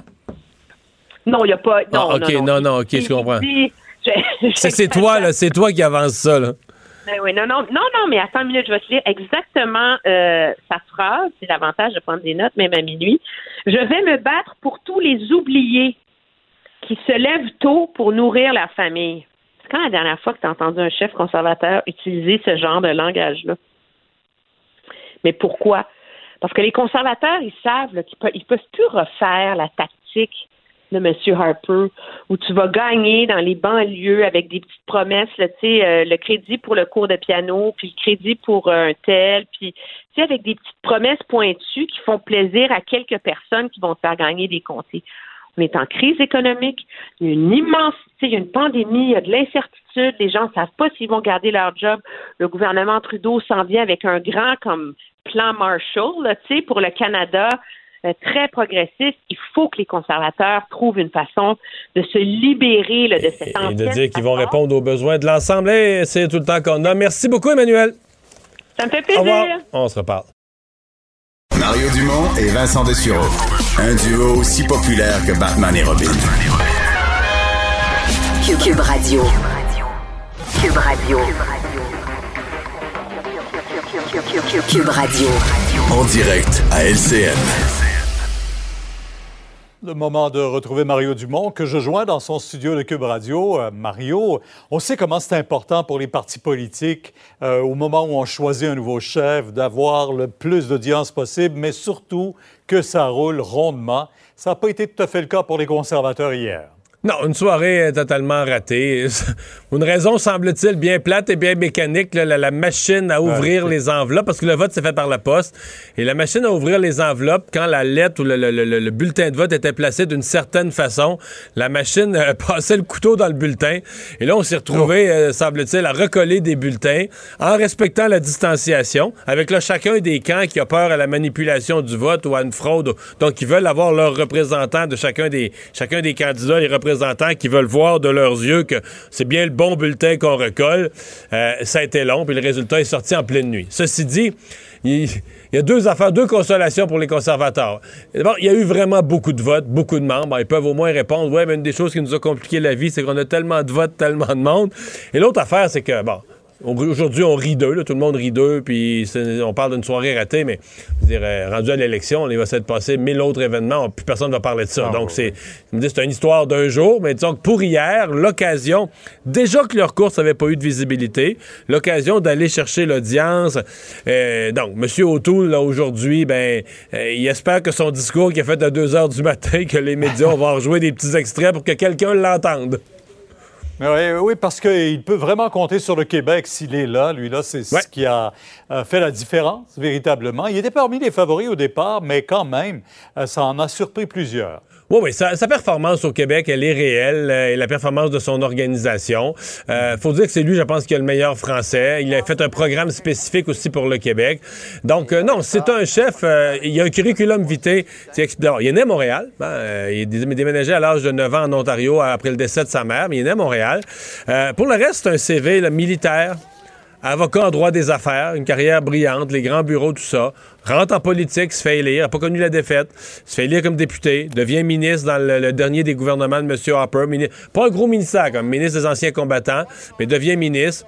Euh, donc, il a, euh, comment dire, il a le curriculum vitae pour la job. Là, il reste maintenant. Il y a du boulot, pas à peu près, parce que d'abord, il n'est pas beaucoup connu, le Pierre. On va, on va se dire la vérité. D'après moi, bon, aujourd'hui, son image a plus circulé hier, mais d'après moi, si on remonte à deux, trois jours passés, M. O'Toole se promenait là, à Joliette, à Trois-Rivières, à Rivière-du-Loup, puis les gens le reconnaissaient peut-être même pas, là, à la rue, sur le trottoir. Même pas de masque, là, d'après moi, les gens ne le reconnaissaient pas. Donc là, il faut qu'en temps de pandémie, alors que c'est plus compliqué de faire des tournées, d'aller sur le territoire, serrer des mains, les, les façons habituelles de se faire connaître sont pas vraiment disponibles comme d'habitude. Donc lui, il doit en peu de temps, parce qu'il n'y a pas un vrai mandat de trois ans pour se faire connaître. là. On est en situation Non, de non, gouvernement non. minoritaire. L'élection pourrait arriver à tout moment. Donc, il a peu de temps pour se faire connaître, refaire l'unité de son, euh, de son parti, parce que c'est compliqué le Mais Parti comment concilier, Mario, pour les conservateurs, les attentes de l'Ouest et, et les promesses qu'il vient de faire au Québec? Ben, c'est ça. Puis là, dans l'Ouest, t'as ceux qui sont préoccupés de questions énergétiques et pétrole et autres. T'as les autres qui votent conservateurs parce que là, ils sont, ça les fatigue l'avortement puis les droits des gays. Lui, a dit, il toucherait plus à ça. Hein, il a vu l'erreur d'Andrew Scheer la dernière fois. Puis il dit que dans ses convictions personnelles, pour lui, il n'est pas question de rouvrir ni le débat sur l'avortement. Même il s'est dit prêt à aller une marche de, la, fierté gay, une parade. Donc là-dessus, il veut pas que ces questions-là viennent nuire à l'image des conservateurs. Mais c'est ça. C'est une fois que tu as dit ça, c'est de garder ensemble toutes les parties du pays, tous les morceaux du Parti conservateur avec toutes les tendances, euh, que personne démissionne, que personne euh, est frustré. Donc, euh, il a... Puis, faut aussi préparer le parti pour les élections. Et il faut aussi qu'il se prépare, lui, vite. pour les élections. Il va se faire dire, faut que tu améliores ton français, faut que tu connaisses le programme par cœur, faut que tu connaisses... Alors, tout ça en quelques mois, c'est tout un défi pour lui, là. Je vous écoutais ce matin, Mario, sur euh, ces champs où des légumes pourrissent. Faute de main-d'œuvre, euh, ça soulève beaucoup de questions. Mais moi, je suis sensible à ça. Je dois pas être le seul. Ça me choque. Euh, Puis là, on autrefois, avant la pandémie, on dit on a le plein emploi. Mais là, on a quand même du chômage au, Québec, au Canada. On, dit quoi? On a 8, 9, 10% de chômage au moins. Puis là, on n'a pas de main-d'œuvre. On comprend que la main-d'œuvre étrangère, ça n'a pas été simple. Le Mexique a été pris avec de la COVID, puis de plus en plus. Donc, on a eu des travailleurs étrangers, mais pas autant que prévu. Et donc, on a eu des asperges, c'est des laitues, mais c'est des dizaines et des dizaines de milliers, en fait, des centaines de milliers à chaque semaine qu'on détruit, euh, qu'on laisse au champ pourrir, euh, parce qu'on n'a pas la main-d'œuvre pour faire les récoltes. Et ce qui est contradictoire, Pierre, on nous a tellement, en fait, on, s'est, dit à nous-mêmes, nos gouvernants nous l'ont dit, là, c'est le temps qu'on ait notre autonomie alimentaire dans cette année de pandémie. Il faut qu'on encourage le Québec, les entreprises québécoises, qu'on ait nos affaires, nos produits, puis tout ça. Finalement, on n'aura jamais laissé pourrir tant sur le champ parce que là, il n'y a pas de, il y a pas de main-d'œuvre, il n'y a personne pour aller les récolter. On n'a pas, tu sais, on, on parle d'indépendance alimentaire, là, mais ouais, on est, in- on est indépendant parce que ça pousse sur nos terres, mais on est dépendant de travailleurs euh, qui viennent de 4000 km d'ici pour venir les Qui viennent de récolter. l'extérieur parce qu'on n'a pas de gens chez nous qui veulent le faire aussi. Ben merci. euh, Mais on a la PCU, par 10 heures exemple. Ah, c'est vrai. C'est vrai. 2000 par mois. Merci. Au revoir. Cube Radio.